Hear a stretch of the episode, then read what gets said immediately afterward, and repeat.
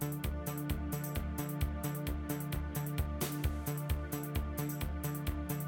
Άλλη μια εκπομπή The Adults Are Talking όπου σήμερα έχουμε ένα καλεσμένο. Για πρώτη φορά θα γίνει αυτό μέσω... Με τη βοήθεια της τεχνολογίας. Της έτσι. Μάθαμε ότι τεχνολογίας. μπορείς να κάνεις βιντεοκλήσεις πλέον.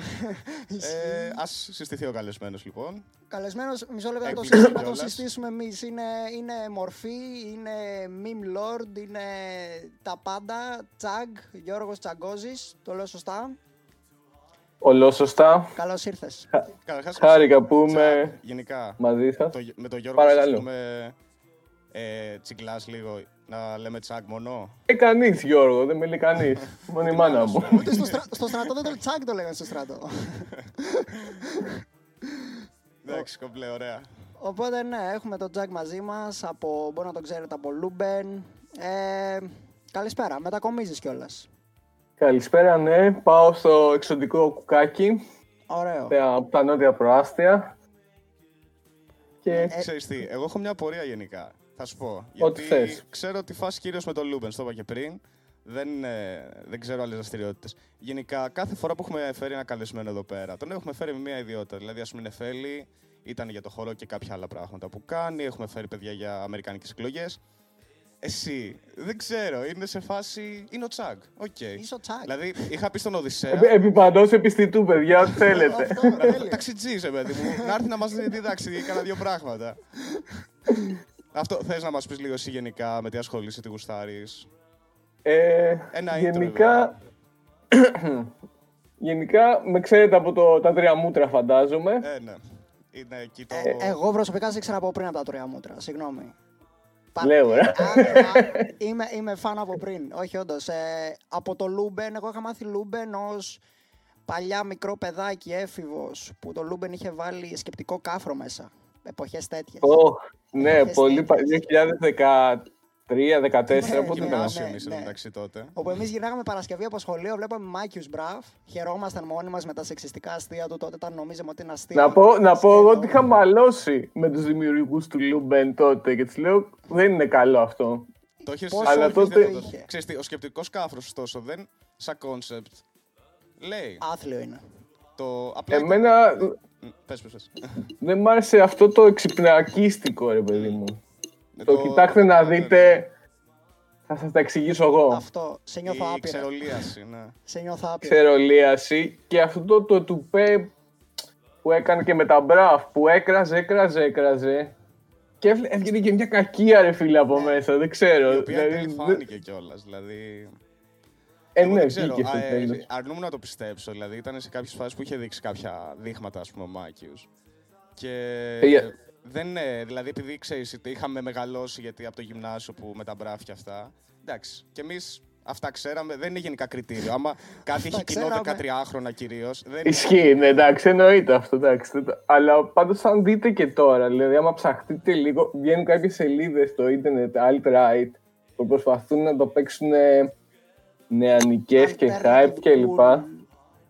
Cool. Αλήθεια. Δεν σ' άκουσα. Alternative και cool καταστάσεις, ξέρω εγώ. Ναι, και, και υπάρχει και μπαίνει, βλέπεις εκεί πέρα το, το Μάικιους, μπαίνει, κάνει τα like του και τέτοια. Και Α, λες, ναι, όπα α, ρε α, φίλε, είναι αυτές τόσο- είναι νεοναζί σελίδες. OK, OK, το κάνει δηλαδή ξεκάθαρα. Εγώ νομίζω ότι τύπου ρε παιδί μου σε κάποια φάση ότι απλά ήταν και παρεξηγημένος ότι δεν ήξερε να εκφραστεί. Αλλά νομίζω ότι.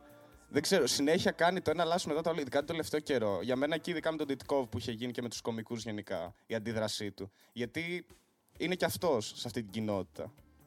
Οπότε είναι σαν να Yeah. αποστασιοποιήθηκε. Δεν ξέρω, έγινε μπάτσος ο Μάικιους για λίγο. Ισχύει.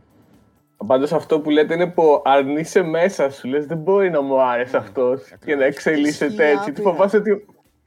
Γι' Γενικά αυτό, από μέσα το- σου. ποτέ δεν κάνουμε τατού, καλλιτέχνες, influencer, αλλά και στο ένα τ' άλλο. Ποτέ δεν ξέρεις. Σε 50 χρόνια μπορεί να πούνε ότι ο Κιούμπρικ κακοποιούσε το σκύλο του. Ναι, έλα ντε, κάτι τέτοιο μπορεί να ακούσεις, ξέρω εγώ, ρε φίλε. Ό- Όλα μπορεί να συμβούν, παιδιά. Απλά να έχουμε την κριτική ικανότητα να πούμε. Εντάξει, οκ, κάναμε λάθος τότε ή τότε δεν ξέραμε. Δεν, Ναι, ναι, δεν ναι, φταίει σε αυτό. κάτι που μπορεί να γίνει μετέπειτα και δεν το ήξερες. Νομίζω ότι τώρα, άμα πάει κάποιος να δει μπραφ και είναι, ξέρω εγώ, στα 25 του, στα 26 του και έβλεπε τότε που ήταν 14-15 και γέλαγε. Ε, άμα είναι άνθρωπος ο Όχι, οποίος δεν- έχει δεν βλέπετε λογική, εύκολα πλέον θα το- καταλάβει ότι αυτά τα πράγματα είναι για, για να φρίξεις. Δηλαδή, ο τύπος έκραζε αδυσόπιτα τώρα, μιλάμε, έκανε body shaming, ρατσιστικά αστεία, κατηγοριοποιούσε ανθρώπους. Απλά πάντα το Εν τω έκανε, με- εν τω νομίζω, μεταξύ, το- Μ. Πες, Όλοι αυτοί που είναι τώρα που βλέπετε πε- κατά της πολιτικής ορθότητας κλπ. Όπως είδαμε και στην περίπτωση γνωστού πολιτικού, όταν κάποιος τους πει κάτι αυτό στο θα σου λέω, ίντερνετ, Αυτό, αυτό θα λέω τώρα. Μπράβο. ξεχνάνε. Κατευθείαν μετά- Αγωγούλες. Αγωγούλες. Α, εν Θα τω το μεταξύ συζητήσουμε να αυτό, πιάσουμε- θα το συζητήσουμε αυτό ναι. μετά επίτα. Φαντάστηκα, αλλά, ναι, ναι. το- Και ακόμα χθες είμαστε πολύ στο ωραία intro. είδηση. Ακόμα είστε- είμαστε στο intro. Ωραία, οπότε, ωραία. ναι. Ε, ε, είμαι ο Τσαγκ. Ήμουνα στο Λούμπεν από το 15 μέχρι το 18. Σαν... Ξεκίνησα, έκανα τα memes. Όταν η σελίδα είχε... ξε- Ήταν μια σελίδα στο facebook, ουσιαστικά. Α, άρα Ξεκίνησε το σαν- Λούμπεν ξεκίνησε απλά ξεκάθαρα σαν ένα facebook page. Λοιπόν, το Λούμπεν ξεκίνησε σαν free press στα Χανιά το 2009-10 που έτυχε να ήμουν και στα, στα εγκαίνια γιατί ξέρω το, το, το ένα από τα δύο παιδιά που το ξεκινήσανε και μετά έγινε σελίδα στο facebook, ναι. Και ξεκίνησα και έκανα τα memes εκεί πέρα. Μετά με προσέλαβαν να κάνω memes. Δεν ξέρω, ίσως να είμαι και ο πρώτος Έλληνας memer επί πληρωμή. Πραγματικά. Είναι dream job αυτό. ε. Πραγματικά. Και Τέλεια τα δουλειά. έγραφα κιόλας. Ναι, ήταν, ήταν πολύ ωραίο. Και Ενδιαφέρον. γιγαντώθηκε σε ένα διάστημα 5 ετών θα πω εγώ. Δηλαδή αρκετά γρήγορα το Λούμπεν απέκτησε τη δημοτικότητα. Τώρα πόσα μετράει, πόσα likes έχει, 500.000 likes στο facebook; Ναι, δεν ξέρω, πιστεύω πως ναι. Έχει πάρα πολλά. Και... Νομίζω ότι στο πιο εναλλακτικό κοινό, ας πούμε, το έχει πιάσει σχεδόν όλο το Λούμπεν. Δηλαδή, τύπου και ηλικίες 16 με 26, κάπου εκεί. Νομίζω ότι κατάλαβε ο κόσμος, δηλαδή η πλειοψηφία, όχι αυτοί που πιστεύουν ότι είναι του Σόρος και δεν ξέρουν τις αναστάσεις πραγμάτων. Κάτσε, συγγνώμη, μισό λεπτά για να σε διακόψω αυτό. Αυτό ισ- δηλαδή υπάρχει κόσμος που όντως έχει βγει και έχει πει, ας πούμε, ότι το Λούμπεν τα παίρνει, ξέρω εγώ, από ΣΥΡΙΖΑ, τα παίρνει από. Να σου πω πώς είναι οι ψηφοφόροι του Μπογδάνου, να σου πω πόσοι πιστεύουν ότι, ότι ο Σόρος είναι πίσω από το Λούμπεν. Δηλαδή δεν γίνεται να το πιστεύεις αυτό. Είναι, είναι περίεργο, είναι τρελό. Εντάξει. Μπορεί να μην το πιστεύει αυτός που το έβγαλε, αλλά οι οπαδοί του μπορεί να το πιστεύουν, δεν ξέρω. Αυτό Α, είναι Μπορεί να θέλει να κάνει ζημιά απλά στο Λούμπεν. δυσφήμιση η οποία σας πηγαίνει σε καλό όμως. Δηλαδή, Δεν ξέρω πώς θα βγει, πώς θα βγει αυτό, με- με αυτά που βλέπω από τη δικαιοσύνη, που είδα δηλαδή Αυτό πρόσφατα με ισχύει. αυτή την υπόθεση.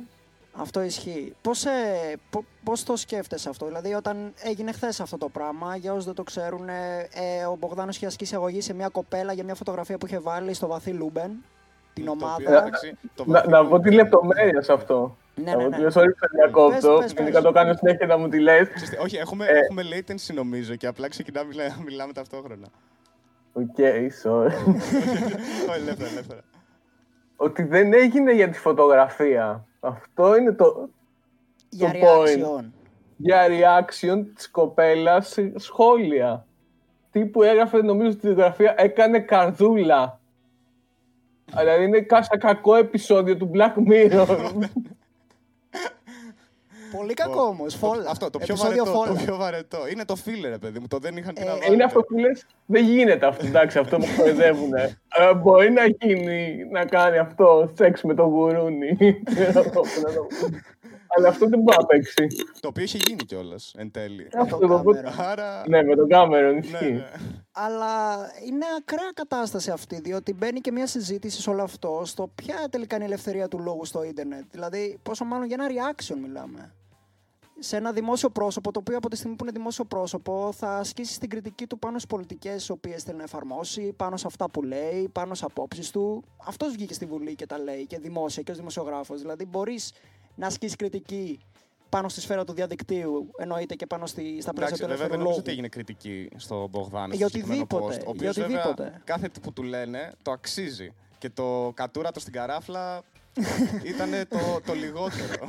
Και γράφεις στη δικογραφία, ε, με, προσβε- με προσέβαλαν με αυτό γιατί δείχνει ξέρω εγώ ότι δεν έχω αξιοπρέπεια. Μα δεν έχει. Το, το Άλλοι δείχνει, σε κάποια όρια πληρώνουν για να τους κατουράνε στην καράφλα. Αχάριστοι κάποιοι άνθρωποι δεν ξέρουν να εκτιμάνε. Και λέει θα το συνεχίσει κιόλας. Λέει για να σκίσει και αγωγή και σε ολόκληρο το Λούμπεν. Να... Σε αυτούς που το έχουν, ναι. Που, ε, κατάλαβες τώρα. Μπορεί στο κεφάλι του να. Δεν ξέρω ποιοι μπορεί να το έχουν. Ε, δρακονιανοί, δεν ξέρω.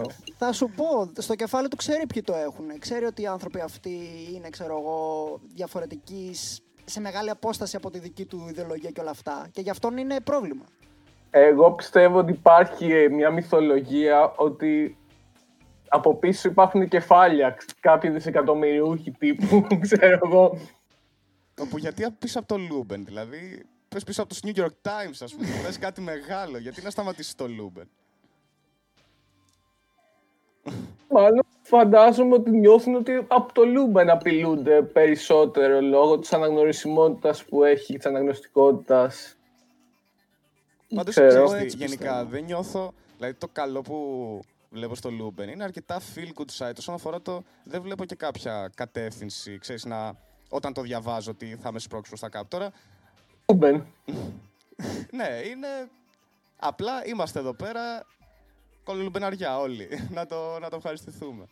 Και ενώ όμως ταυτόχρονα πετυχαίνει την ενημέρωση.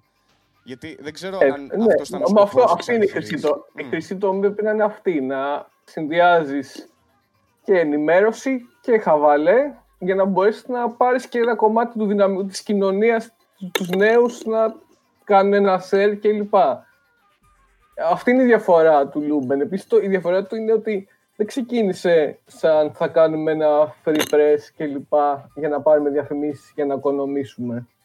Ξεκίνησε καθαρά πάμε να κάνουμε τη φασάρα μας Τέλειο. και όπου βγει. Εσύ, αυτό φαίνεται δηλαδή και στα βίντεο ας πούμε, του, 100%. του Μπακάλη, για παράδειγμα. Γιατί και από εκεί ήταν που, που το λάτρεψα το Λούμπεν, από εκεί ξεκίνησα. Δηλαδή, το Ναι, και ο το έκανα like, Μπακάλης βασικά, συνέβαλε ναι. τρελά. Ε, αυτό νιώθω ότι έχει βοηθήσει φοβερά και πάρα πολύ και αυτό. Και το οποίο έχεις αρχίσει και το βλέπεις στο αλαζόνας που κάνουν. Πια, Ναι, ναι, διάφορα ναι. πετάγονται ρε παιδί, Πολλές- που κάνουν Ο αντίστοιχο. Μπίλι- Μη σ' ακούσει ο Μπίλι Αλαζόνα. όχι, όχι, δεν, δεν είναι ίδιο επίπεδο. Δεν είναι ίδιο επίπεδο. Όχι ότι. είναι οι απομίσει Αυτό ακριβώς. Προσπάθησα να μιμηθούν. Εντάξει, την λογικό είναι να επιτυχία. κάνεις σχολείο. Ναι. Ε, οπότε εσύ μεγάλωσες νότια προάστια. Εγώ μεγάλωσα λοιπόν Καλιθέα, Φάλη, Ροβούλα. Να έχω πάρει όλα τα νότια προάστια, όλη την ευθεία. Και πήγα μετά σπούδαζα οπτική επικοινωνία στην Αγγλία, τα παράτησα στα τρία Σε χρόνια. ποια πόλη; Ήμουνα στο Κέντ, νότια, στα πύλα σε ένα χωριό. Και μετά ήρθα εδώ, δούλεψα σε προπατζίδικο, δούλεψα σε Λούνα Πάρ.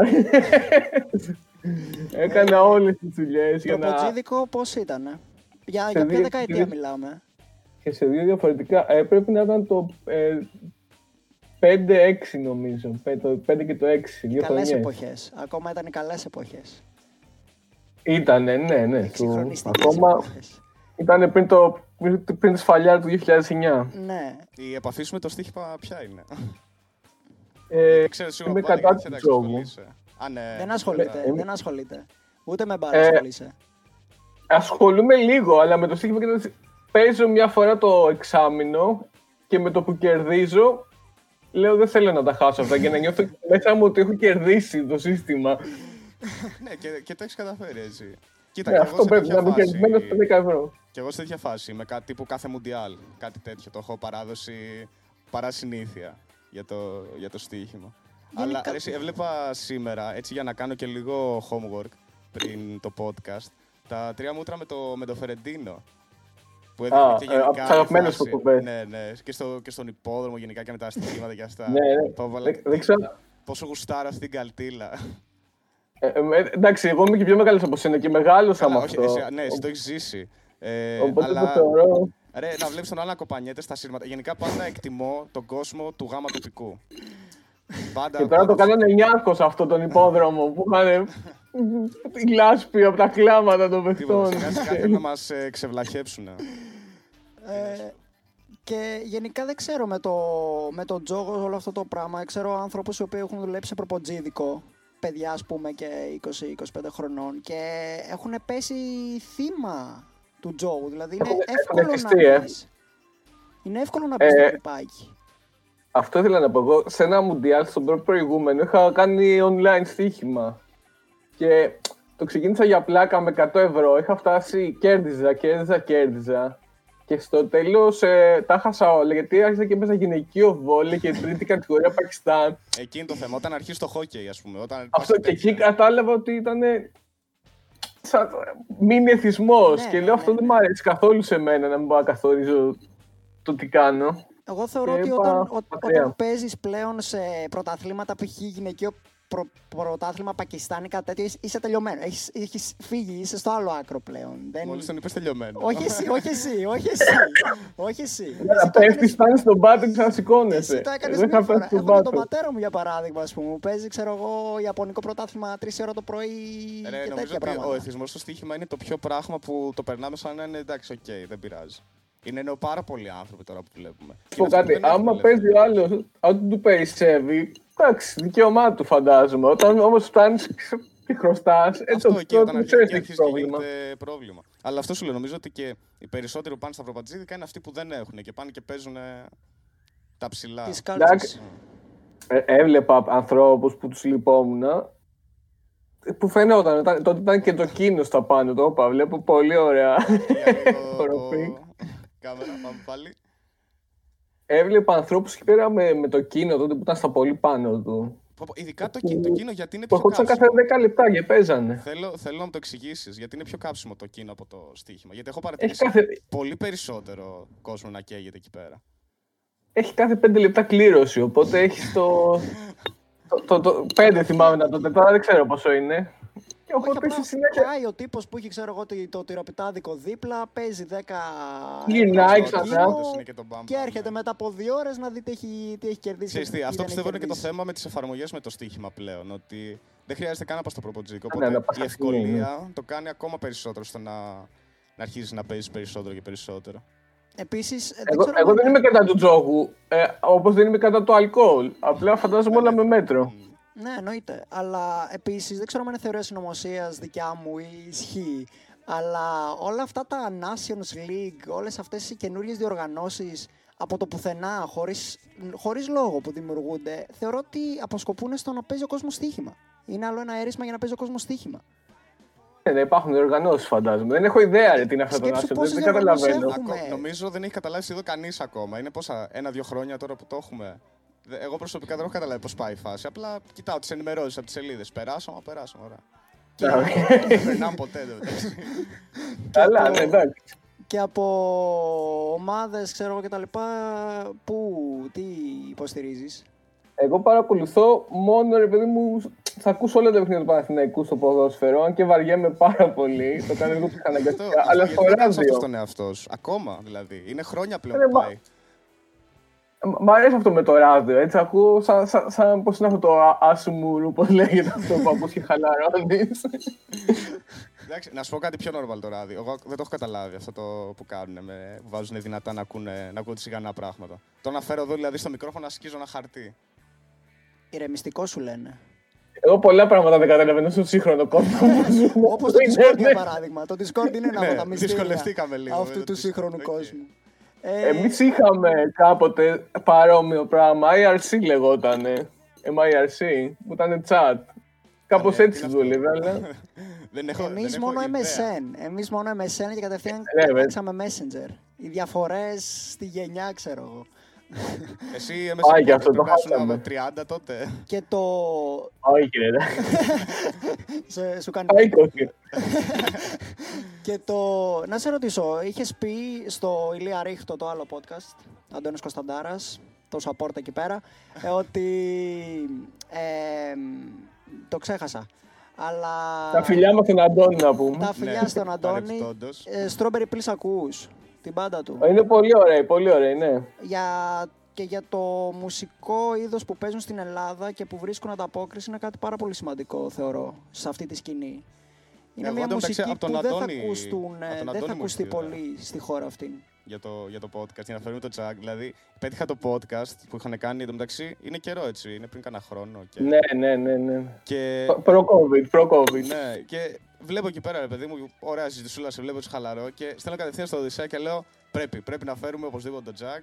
Γιατί και η ιδέα του podcast ήταν κυρίως αυτή, το να φέρουμε τον καλεσμένο και απλά να καθόμαστε να ράζουμε. Δηλαδή, και δεν το υπάρχει podcast, νομίζω ο ορισμός συνήθως του podcast. Μμ. Εντάξει, όταν είμαστε μόνοι μας, κάνουμε και ένα διάβασμα, παιδί μου, να μας λένε και τεμπέληδες. Ε, Αλλά είναι η ευκαιρία να λουθάρουμε τώρα που ήρθες. Να σε ρωτήσω, ε, ήσουν σε ένα φόρουμ είχες πει για metal.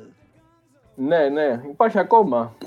Πόσο αυτή η φάση με τα φόρουμ γενικά θα ήθελα να κάνεις ένα explanation πάνω σε αυτό. Θυμάμαι τον πατέρα μου που ήταν το Lost τότε, έπαιζε το Lost 2004. Με χτυπάει, με χτυπάς Ήσουνα- αλήπητα. Ήσουν Θυμάμαι μέσα το και εσύ σε παππού μου. φόρουμ του Lost. Ε, αυτό το φόρουμ ήταν για μεταλλάδες, το οποίο για κάποιο λόγο είχε μεγάλη, είχε μεγάλη πέραση και είχε μπει μέσα ο Μαλιάτσης π.χ. και έκανε promotion τη δουλειά του ψυχής ιατρών και τον βρίζαν όλοι. ο οποίος βγήκε μετά και το... Follow for follow και τέτοια υπήρχαν από τότε. Όχι, δεν είχε follow, δεν είχε facebook και τέτοια. Ήταν σχόλια μόνο να Είχε φανταστώ, τα avatar και συζητήσεις έγραφες, ναι. Και, έγραφες- και είχε ανάλογα... Εμείς δεν τα έχουμε προλάβει, νομίζω, τα φόρουμ σε έτσι, μια στη- σε στην παλιά σειρά της εποχή. ήταν. Ε, Νομίζω δεν έχουν αλλάξει από τότε. Ε, εντάξει, ας πούμε το Reddit το θεωρώ ψιλοφόρουμ. Κάπως έτσι είναι, σαν το Reddit. Είχε subforums και λοιπά. ναι, ναι, Οκ, ναι. οκ. Και στην ουσία, αυ- δηλαδή ήσουν σε φόρουμ εκείνη την εποχή, εκείνη την Ναι. περίοδο που... Σε με τι πράγματα; Αυτό ήταν με, είχε, με- για metal μουσική ξεκίνησε, αλλά είχε τα πάντα. Από πολιτική μετά για ταινίες και, και self-promotion που εκεί έμπαινε ο Μαλιάτση, εκεί έμπαινε και ο Μάικιους τότε είχε ξεκινήσει. Που ήταν με τα Και εκεί ξεκίνησε και το φάλα, Λούμπεν. δεν λεγόντουσαν. Ναι, ναι, ναι. Έτσι, Ναι, και- πα- και εκεί ξεκίνησε και το Λούμπεν. Μμ. ε, Έχει post που λέει Γεια σας, παιδιά, κάναμε αυτό το site για τσεκάρετε το. Το οποίο είναι ωραίο ότι υπάρχουν ε, ακόμα αυτά. Έχω πετύχει κάτι ψάχνω, ξέρω εγώ, άκυρα πράγματα. Ναι. Είναι αυτό που δεν θα βρεις τίποτα. Και θα πετύχεις ένα πώ ένα φόρουμ στην 7η σελίδα που έχει, ξέρω εγώ, 14. το οποίο είναι από το 2003. Ότι τα Ναι, καλύτερα είναι αυτό. αυτό, αυτό. Κατά ποιο σκύλος μου, ξέρω εγώ, ναρκωτικά. Τι κάνω; Και μπαίνει σε κάτι φόρουμ τελειωμένα, ξέρω εγώ, κάτι πολύ Χτύπανα παλιό. στο στομάχι πριν, Είσαι πριν πα- 15 χρόνια. Ίδιοι τύποι σαν και εμένα, ξέρω εγώ, πριν 15 χρόνια που έχουν το ίδιο πρόβλημα. Κατά ποιο σκύλος με ναρκωτικά, τι να κάνω; είναι ωραίο να βλέπεις έτσι παλιά αυτό είναι κομμάτια φοβερό, του αυτό ήθελα να πω. Είναι φοβερό, υπάρχει ιστορία online. Εγώ, εκεί. εγώ έχω παρατηρήσει ότι ας πούμε, μπορεί να δω και κάτι το 2008 του 9 που ήταν στη φάση τότε που. Εντάξει, εμείς το χρησιμοποιούσαμε πλέον το Ίντερνετ. Αρχίσαμε να το χρησιμοποιούμε. Και μου φαίνεται παλιό. Κάτι το οποίο τότε δεν μου φαίνονταν καθόλου παλιό. Και έχω αρχίσει και συνειδητοποιώ ότι μεγαλώνω. Και πες μου, πώς θα αντιμετωπίσει αυτό; Τι να, πού- τι να πούμε κι εμείς. αυτό. Σε βλέπω πολύ καλά με αυτό. Πες μου να με βοηθήσεις. Καλά, πρώτον ο Τσακ δεν θα πούμε ηλικία, αλλά Δεν χρειάζεται. καλά δεν Ε, χρειάζεται. Δεν έχει 39 έγινα, θα δεν το έχει πω. κανένα πρόβλημα εννοείται. Πρώτα γιατί μοιάζεις με 25, γι' αυτό. Γι' αυτό δεν έχεις πρόβλημα. Καλά. Η ηλικία. Η ηλικία είναι μόνο ένα νούμερο. Να Είναι επειδή ξέρεις. συχνά εξάρχεια γι' αυτό. Ούτε που το ξέρω, δεν ξέρω. Απλά δεν σου πάει αυτή, αυτό το στυλάκι. Ε, Έχω το φιζίκ. Και. Ε, Αυτό που υπήρχε- σκεφτόμουν που λες με το, με το παλιό και το που μπαίνει στο forum, ισχύει μια, μια ιδέα μου, Άκη, είναι ότι σκέψου σε 30 χρόνια από τώρα θα μπαίνεις στο Google Maps που θα έχει ακόμα το Google Street και θα βλέπεις την γειτονιά σου. Αλλά μπορεί να δεις τον εαυτό σου, παιδί. Παιδί φαντάζομαι. Αν και εμείς δεν ξέρω, δεν, δεν έχουμε τέτοια στην Περιφέρειες. Αθήνα. Δεν μπαίνουν Έχουμε. τέτοια αμάξια. Έχεις Έχουμε. δει αλήθεια; Στο Google Street έχουμε. Α, ναι, δεν, δεν ξέρω πώς το έχουν Εγώ κάνει, έχω αλλά δει. δεν έχω δει ποτέ αμάξι της Google. Εγώ το να έχω είναι δει, το στην έχω Αθήνα. δει. Στη Ραφινά. Ε, Στην Αθήνα, όχι, το έχω δει στην Αθήνα όμως. Έχω δει και εγώ στην Αθήνα. Ε, ναι, ρε, όχι, στη Ραφινά είναι άβατο, δεν επιτρέπεται. Σου είπα. Ε, στη Ραφίνα Αυτονομοκράτης. είχα κάνει πριν κάποιο καιρό μόνος μου διαδρομή από το σπίτι, ξέρω εγώ, με Google Street, μόνος μου να δω τι θα γίνει. Και λέω, θα πετύχω τώρα έναν τύπο. Είμαι σίγουρος, λέω, θα πετύχω έναν τύπο που μένει κοντά. Και τον βλέπω τον τύπο πάνω σε μηχανάκι. να τον έχουν βγάλει φωτογραφία το, η μαλακία της Google, ξέρω εγώ. Και είναι ο τύπος έτσι, ξέρω εγώ, σκαλωμένος μπροστά. Και λέω, εντάξει, δεν γίνεται ρε φίλε αυτό το πράγμα. Ρε, αυτό δεν είναι- Παντού είσαι. δεν είναι πολύ. τύπου. Μπορεί να βρεις όντως τον εαυτό σου. Ξέρω, εγώ θολώνουν μάτια και τέτοια. Αλλά είναι Ναι, τρελό, ισχύει, έτσι, αλλά θα το ναι. καταλάβεις. Ναι. Θυμάμαι ήταν ένας κωμικός ο Jack Whitehall, δεν ξέρω αν το ξέρεις, Βρετανός. Ο οποίος ε, έχτιζε ένα αστείο, ρε μπορεί. παιδί μου, στο οποίο έλεγε γενικά την πρώτη φορά στο Άμστερνταμ. Ήταν η πρώτη φορά που είχε πιει χόρτος, ένα τσιγάρο. Και λέει εκείνη τη στιγμή έτυχε να περνάει το, το αμάξι της Google και τον έβγαλε φωτογραφία να είναι, ξέρω εγώ, έτσι να, να πανικοβάλλεται. Και αμέσως μετά ανεβάζει τη φωτογραφία που είναι από το Google Street που όντως έγινε αυτό το σκηνικό. Δηλαδή, Έλα, ε. αυτός ο άνθρωπος, ας πούμε, απαθανατήθη- απαθανατίστηκε για πάντα αυτό τώρα. Θα Έμεινε μείνει στην στην ιστορία. όντως. ε, υπήρχε ένα παιχνίδι παλιά στο διαδίκτυο που ακόμα υπάρχει βέβαια, αλλά δεν νομίζω, δεν ξέρω κατά πόσο έχει απήχηση. Γενικά είχαν μπει γύρω στα 30 με 40 μέσα όλοι, αρκετοί δηλαδή και από τη δική μου οικογένεια και γνωστούς μου τότε. Χάτρικ λεγόταν, δεν ξέρω αν το ξέρεις. Μια θύμισε μου, μπορεί να το... Ήταν σαν football manager, αλλά είχε και, Α, τη, α, είχε τη δυνατότητα Νομίζω, του ναι. forum κιόλας στην ουσία. Σου δίνει αυτή τη δυνατότητα. Και, δηλαδή ήταν, έφτιαχνες την ομάδα σου, ξέρω εγώ κτλ. Δημιουργούσες μια ομάδα, την έφτιαχνες με ψεύτικους παίχτες, αλλά υπήρχε όλη αυτή η κατάσταση του να μιλήσουμε για πράγματα. Πριν το Facebook. Δηλαδή είναι. Άρα όπως το forum, το μεταλλάδικο που εξελίσσεται Ναι, ναι, ναι. Ναι. σε κάτι άλλο. Όπου με το metal. Πώς; Ήμασταν λίγοι στα νότια στο σχολείο που είχαμε μακριά μαλλιά. Είχες δεν μακρύ ξέρω. μαλλιά, όντως. ναι, πο- πολύ μακρύ. Ούτε λίγο δεν μπορώ να το κάνω εικόνα έτσι. Τώρα δηλαδή παρατηρώ και προσπαθώ να σκεφτώ. Τι ήταν Ανέβασε ίσιο, μια φωτογραφία στο κλασικό facebook χθες που μεταλλάδικο. με, με, με μακρύ. Ε, ήταν ίσιο και ναι, έφτανε ως τη μέση που έσπαγε λίγο. Απλά ήταν τότε η κοινωνία μας. Και σε το πάω κοινωνικοπολιτικά. Ήταν όλοι εδώ πέρα που μένω στο σχολείο, στα κλαμπάκια, χαουζάκια, ιστορίες. Εγώ δεν το μπορούσα αυτό, μου φαίνονταν πάρα πολύ ψεύτικο. Οπότε ήταν Οπότε η πήγα στην- αντίδραση. ε. Όχι, το νιώθω. Ναι, ε- ναι. Είναι η ίδια φάση. Εγώ δεν ήμουν στο metal ποτέ. Είχα πιο πολύ πάει προς το punk μετά indie rock. Αλλά ήταν η ίδια κατάσταση. Γιατί στη Ραφίνα, ας πούμε, δεν είχαμε ακριβώς τα μπαράκια για τα χαουζάκια. Μακάρι να τα είχαμε αυτά χίλιες φορές. Ακόμα Είχαμε χειρότερα. χειρότερα. Είχαμε, Ελληνάδικα. Είναι, είχαμε είναι τύπου ελληνάδικα. επαρχία, ρε παιδί μου. Ναι. Ήταν το επόμενο στάδιο. Οπότε Ναι, ναι, το φαντάζομαι, ναι. έπρεπε κάπως να διατηρήσεις την προσωπικότητά σου, θεωρώ. Ποιο ήταν το πρώτο άλμπουμ που άκουσες; Ε, είχα μια κασέτα και είχε το Smash από τη μία, τον, τον Offspring, γιατί ακούγε πολύ punk, και την άλλη είχε το Kill Em All το Metallica. Τα άκουσα ίσα με 25.000 φορές. Δηλαδή, Εντάξει. Πολύ, πάντως σε γερές βάσεις, έτσι, να ξεκινάς με Offspring και Metallica. Αν και νομίζω ότι ναι, ναι. το πρώτο Είχε πράγμα, η γυρισμό. πρώτη μουσική που πρέπει να ακούσει κάποιος άνθρωπος είναι οι Beatles. Δηλαδή... Οι Beatles; μμ. Ε, δεν είμαι Όχι. τρελός φαν, αλλά το Αλήθεια. καταλαβαίνω. Ξέρεις, Είναι θα σου πω. πιασιάρικη. Θα σου πω, στο λέω όχι μόνο γι' αυτό, γιατί έχει γενικά πάρα πολλούς ήχους. Νιώθω ότι η Ναι, metal ήταν σαν είδος μπαντάρα. είναι λίγο περιοριστικό. Δηλαδή, βασίζεται πιο πολύ σε πράγματα όπως είναι, ας πούμε, η παραμόρφωση και τέτοια, που ε, δεν, είναι λίγο, πώς το λένε, επιφανειακά. Δηλαδή, πάρ' τα αυτά και δώσε μου έτσι ένα metal τραγούδι, δεν ξέρω. Δεν, είμαι, δεν Ε, ακούω το- πολύ παρεπτόντως Θέλω τον έτσι. αντίλογο, Να- θέλω δεν τον είμαι αντίλογο. καθόλου φαν, οπότε αυτό Ε, αυτό το λέω σε σένα. Το metal ξεκίνησε από το hard rock και λοιπά, σολίδια ιστορίες και λοιπά, αλλά έχει μετεξελιχθεί σε κάτι που έχει πάρα πολλά υποείδη πλέον. Έχεις πράγματα που σε καλύπτουν παντού μουσικά. Δεν το ακολουθώ πλέον φανατικά, ακούω και άλλα πράγματα. Αλλά είναι πολυπίκυλο είδος. Έχει και ηλεκτρονικά κομμάτια μέσα, έχει μπάντες που παίζουν death με jazz, έχει ό,τι θες. Αλήθεια, υπάρχει τέτοιο πράγμα. Αυτά είναι ωραία πράγματα. Πού τα Γιατί βρίσκω; είχε, είχε, είχε πολύ καλούς μουσικούς η metal πάντα. Κοίτα, Ισχύει. αυτό όντως. Αυτό Εκεί ισχύει. θα συμφωνήσω γιατί νομίζω είναι τεχνικά πολύ δύσκολο είδος. Κάποια είδη ναι, κάποια είδη είναι πολύ δύσκολα. Και αγαπημένη metal μπάντα; Ξέρω, α, μετάλλικα απολαμβάνω πολύ. Σου έχω δει και τρεις φορές live. Είναι μέχρι, το- μέχρι ένα σημείο, μέχρι τα, το 90. Πιστεύω ήταν ότι καλύτερο έχει βγει. Εντάξει, τρομερή μπάντα. Δηλαδή δεν νομίζω ότι υπάρχει άνθρωπος ακόμα και να μην ακούει metal που να θεωρεί ότι η Metallica, ας πούμε. Το ότι παίζουν στο rock και στο red θεωρώ ότι έχουν καταστρέψει την ε, κατάσταση. Οι δύο αυτοί σταθμοί έχουν φέρει. Δεν είναι σταθμή ρε παιδιά αυτό. Αυτό είναι βάζουν εκεί playlist. μια κασέτα που θα έλεγα εγώ και παίζει. Εντάξει. Είχε Για να βάλει τα ακούς ένα ακόμα. ωραίο post στο Μάικης Παπασημακόπουλος πριν ε, κάποια, με- κάποιες μέρες στο facebook για τον David Bowie. Το είχε κάνει κοινοποίηση, το είχε βάλει παλιότερα, όπου εξηγούσε την κατάσταση στο ραδιόφωνο στην ουσία μέσω αυτής της ιστορίας.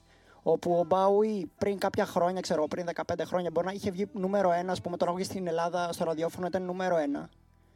Και έλεγε, ξέρω εγώ, ο σταθμάρχης του Rock FM να φέρουμε αυτό που είναι νούμερο 1. Βέβαια, καλά μου βρε χρυσέ μου, του λένε ο Bowie. Λέει αυτός, ο Μπάουι είναι εντάξει, θα τον φέρουμε. Του λένε εντάξει, είναι ο Μπάουι. Δεν γίνεται να φέρεις τον Μπάουι τόσο εύκολα. Ξέρω και μεγάλος πλέον, δηλαδή δεν θα τον φέρεις. Ωραία, τότε κόψε τον Μπάουι από το ραδιόφωνο. Αυτή είναι η τακτική.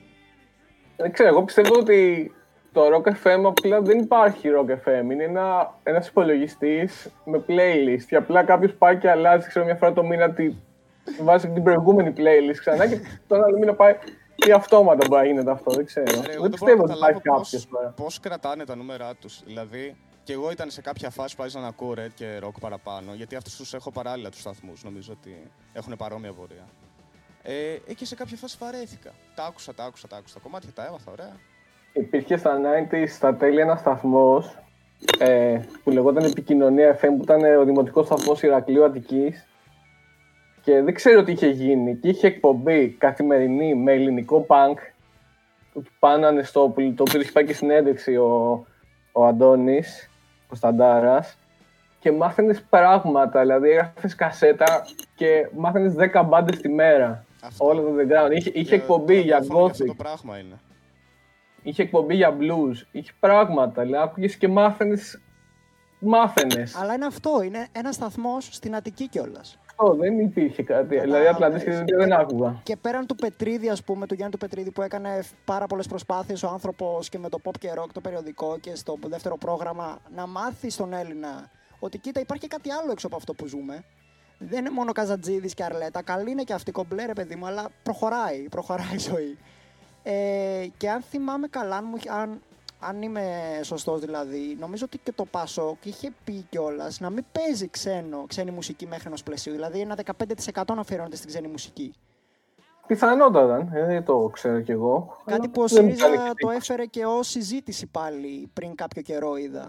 Να παίζεται μουσική στους σταθμούς ελληνικούς, μόνο ελληνικά κομμάτια. Όντως. Ναι. Εντάξει, αυτά είναι αστεία. Α, είναι πολύ Αυτά είναι αστείο αστεία. πράγμα. Μισό, ελληνικά κομμάτια ή ελληνική Μα, Ελληνική μουσική, ελληνική μουσική. Δηλαδή, ας πούμε, περίμενε. Εγώ που είμαι Έλληνας, αλλά γράφω ξένη μουσική, μπορώ να παίξω τη μουσική μου στο ραδιόφωνο; Όχι Ωπ. βέβαια. Ελληνόφωνη, Εννοείται ελληνόφωνη φαντάζομαι. Όχι, Εννοείται όχι, αυτό. σου λέω, Εντάξει, τύπου, α, όχι, άμα είναι ξένα, ρε παιδί μου. Η μουσική στίχη και τέτοια είναι στα αγγλικά. Δηλαδή, τι θα μου πει ότι αλλοιώνω τον πολιτισμό της Ελλάδας, ξέρω εγώ. Αν δεν ακούσω Δεν ρεμπέτικα ξέρω πέντε γιατί φορές το τη μέρα. κάναν αυτό. Δεν ξέρω γιατί το κάναν αυτό. Θεωρώ ότι, θεωρώ ότι άμα αφήνανε το ραδιόφωνο όπως ήταν και τους ανθρώπους που ήταν να φέρουν κάποιο άλλο είδος μουσική, γιατί υπήρχαν συλλέκτες βινιλίων, υπήρχαν άνθρωποι που ασχολούνται με τη μουσική, που πάντα υπήρχαν. Δεν είναι, πάντα νομίζω ότι. Κανείς στην ρε, Ελλάδα παιδιά, θα δεν- υπάρχουν. ε. Απλά δεν είναι η πλειονότητα τώρα. Δεν ενδιαφέρεται κανεί. Το μόνο καλό είναι ότι υπάρχει κόσμος που ψάχνεται μόνος του με το Αυτό, μόνο τον underground κόσμο έτσι, ναι. και ενδιαφέρεται. Όλα τα άλλα, ό,τι παίζει τώρα στα trends και όλα αυτά, για μένα δεν είναι κάτι άξιο λόγου. Είναι Από δεν θα πω σταθμούς θα ακούσεις σπίδια. τώρα, πέρα από αθλητικά και τέτοια, για μουσική. ε, YouTube, ψε- ψάχνω Για ραδιόφωνο, στο YouTube. το έχεις κόψει; Ραδιόφωνο δεν. ε, μόνο κανένα Sport FM, Α, κανένα μόνο μπάλα. τέτοιο. Fi- Fight Club από το, σ- από το συνήθιο που τους ακούω από την Εντάξει, εφηβεία το μου. Fight Club είναι Ιστορική πέραν της εκπομπή, αθλητικής νομίζω. εκπομπής, ναι, είναι άλλο. Είναι το πρώτο Ναι, podcast παίζει, είναι το πρώτο podcast της Ελλάδας, ξέρω εγώ, το Fight Club. Συμπαθέστατη, ναι. Ναι, είναι τρομερή. Ε, και ήθελα να σε ρωτήσω για τους Rotting Christ, με τους οποίους έχεις δηλώσει μεγάλη αγάπη. Πώς ξεκίνησε η Ε, αγάπη; Από την Πάτρα είναι νομίζω η Rotting Christ. αν Ό- δεν κάνω- Όχι, όχι. Είχαν, αυτό με την Πάτρα ήταν ότι είχαν πάει να παίξουν και λόγω του ονόματος είχε γίνει μια μανούρα και δεν παίξανε. θυμάμαι. Μετά παίξανε, ναι, νομίζω. ναι, ναι, έχεις δίκιο. Το Πω, πω. θυμάμαι. Κάποτε αυτά ήταν τα προβλήματά μας, έτσι. Α, καλά, ναι. Αυτή είναι από τη Νέα Ιωνία τα παιδιά. Από ποια Και- χρονολογία; Αυτοί είχαν ξεκινήσει από τα τέλη του 80 και η, η διαφορά τους με τον Black μετά το παγκόσμιο είναι ότι ξεκινήσανε από την πανκο τέτοια σκηνή των εξαρχείων. Παίζανε νομίζω grindcore, hardcore grindcore και μεταξελίχθηκαν και φτιάξαν το δικό τους ήχο. Και θεωρούνται ίσως η μεγαλύτερη metal μπάντα της Ελλάδας αυτή τη στιγμή. Σίγουρα είναι η μεγαλύτερη μεταλλμπέτα της Ελλάδας. Με το Stone Rock τι σχέση έχεις, που είναι, στην Ελλάδα είναι πάρα πολύ διαδεδομένο για κάποιο λόγο. Είναι μαζί με το metal, νομίζω τα δύο Αρκετά είδη που διαδεδομένο. υπάρχουν Ε, ναι, περισσότερο. γιατί έχουμε τους χιλιομότους που έχουν κάνει τεράστια καριέρα. Ναι. Είναι εξε- και εξαιρετικοί και εξαιρετικά παιδιά. Κάνανε αρκετά διαφορετικό πράγμα και εκείνοι, δηλαδή. Όπου σχετικά με- για το πότε... Ξεκίνησαν το χιλιομόδι στην Κόρινθο και έχουν φτάσει Εγώ σπούδαζα Κόρινθο στο πολιτικής επιστήμης και υπήρχε μόνο μία καφετέρια σε όλη την Κόρινθο. Μόνο μία, λέγονταν Αγκινάρα. Έχει κλείσει τώρα δυστυχώς. Ε, ήταν χρόνια καφετέρια. Και ήταν η καφετέρια η οποία ανέδειξε τους Thousand Mods. Οι άνθρωποι εκεί που δούλευαν ήταν φίλοι τους, κολλητοί τους, ξέρω εγώ, πρώην συμμαθητές. Και από εκεί ξεκινήσαν να παίζουν. Ε, Ναι, η- Δηλαδή είναι και αυτό το μαγαζί ας πούμε έκλεισε τώρα. Υπάρχει μεγάλη αλλαγή. ανοίξει ένα μαγαζί που θα παίζει τραπ τώρα. Τώρα ρακομελάδικο, ρακομελάδικο έγινε. Έτσι για το Αφού δεν έγινε μπραντσάδικο, καλά είμαστε. Όντως, ευτυχώς και πάλι καλά. μπραντζάδικο. Τι έχει γίνει; Ε, με την καραντίνα πώς την περνάς; Να σου πω την αλήθεια, δεν έχει αλλάξει τε- τρελά η ζωή μου. ως προς το εξόδους και τέτοια ίσως, δηλαδή εντάξει. Αλλά δεν, δεν την παλεύω και πολύ. δεν μου αρέσει καθόλου αυτή η κατάσταση. Και φαντάζομαι πρέπει να τρελό για να σ' αρέσει αυτό το Για να πράγμα. περνάς. Ε, Μετακομίζει. βόλτες, διάβασμα, Μετακομίσεις. χιλιάδες ώρες στο YouTube ψάχνοντας διάφορα. Ε, μου έχει Διαβάζω δείξει... τα comments στο μου πρώτο έχει δείξει θέμα. ήτανε- Το κάνεις αυτό, ε.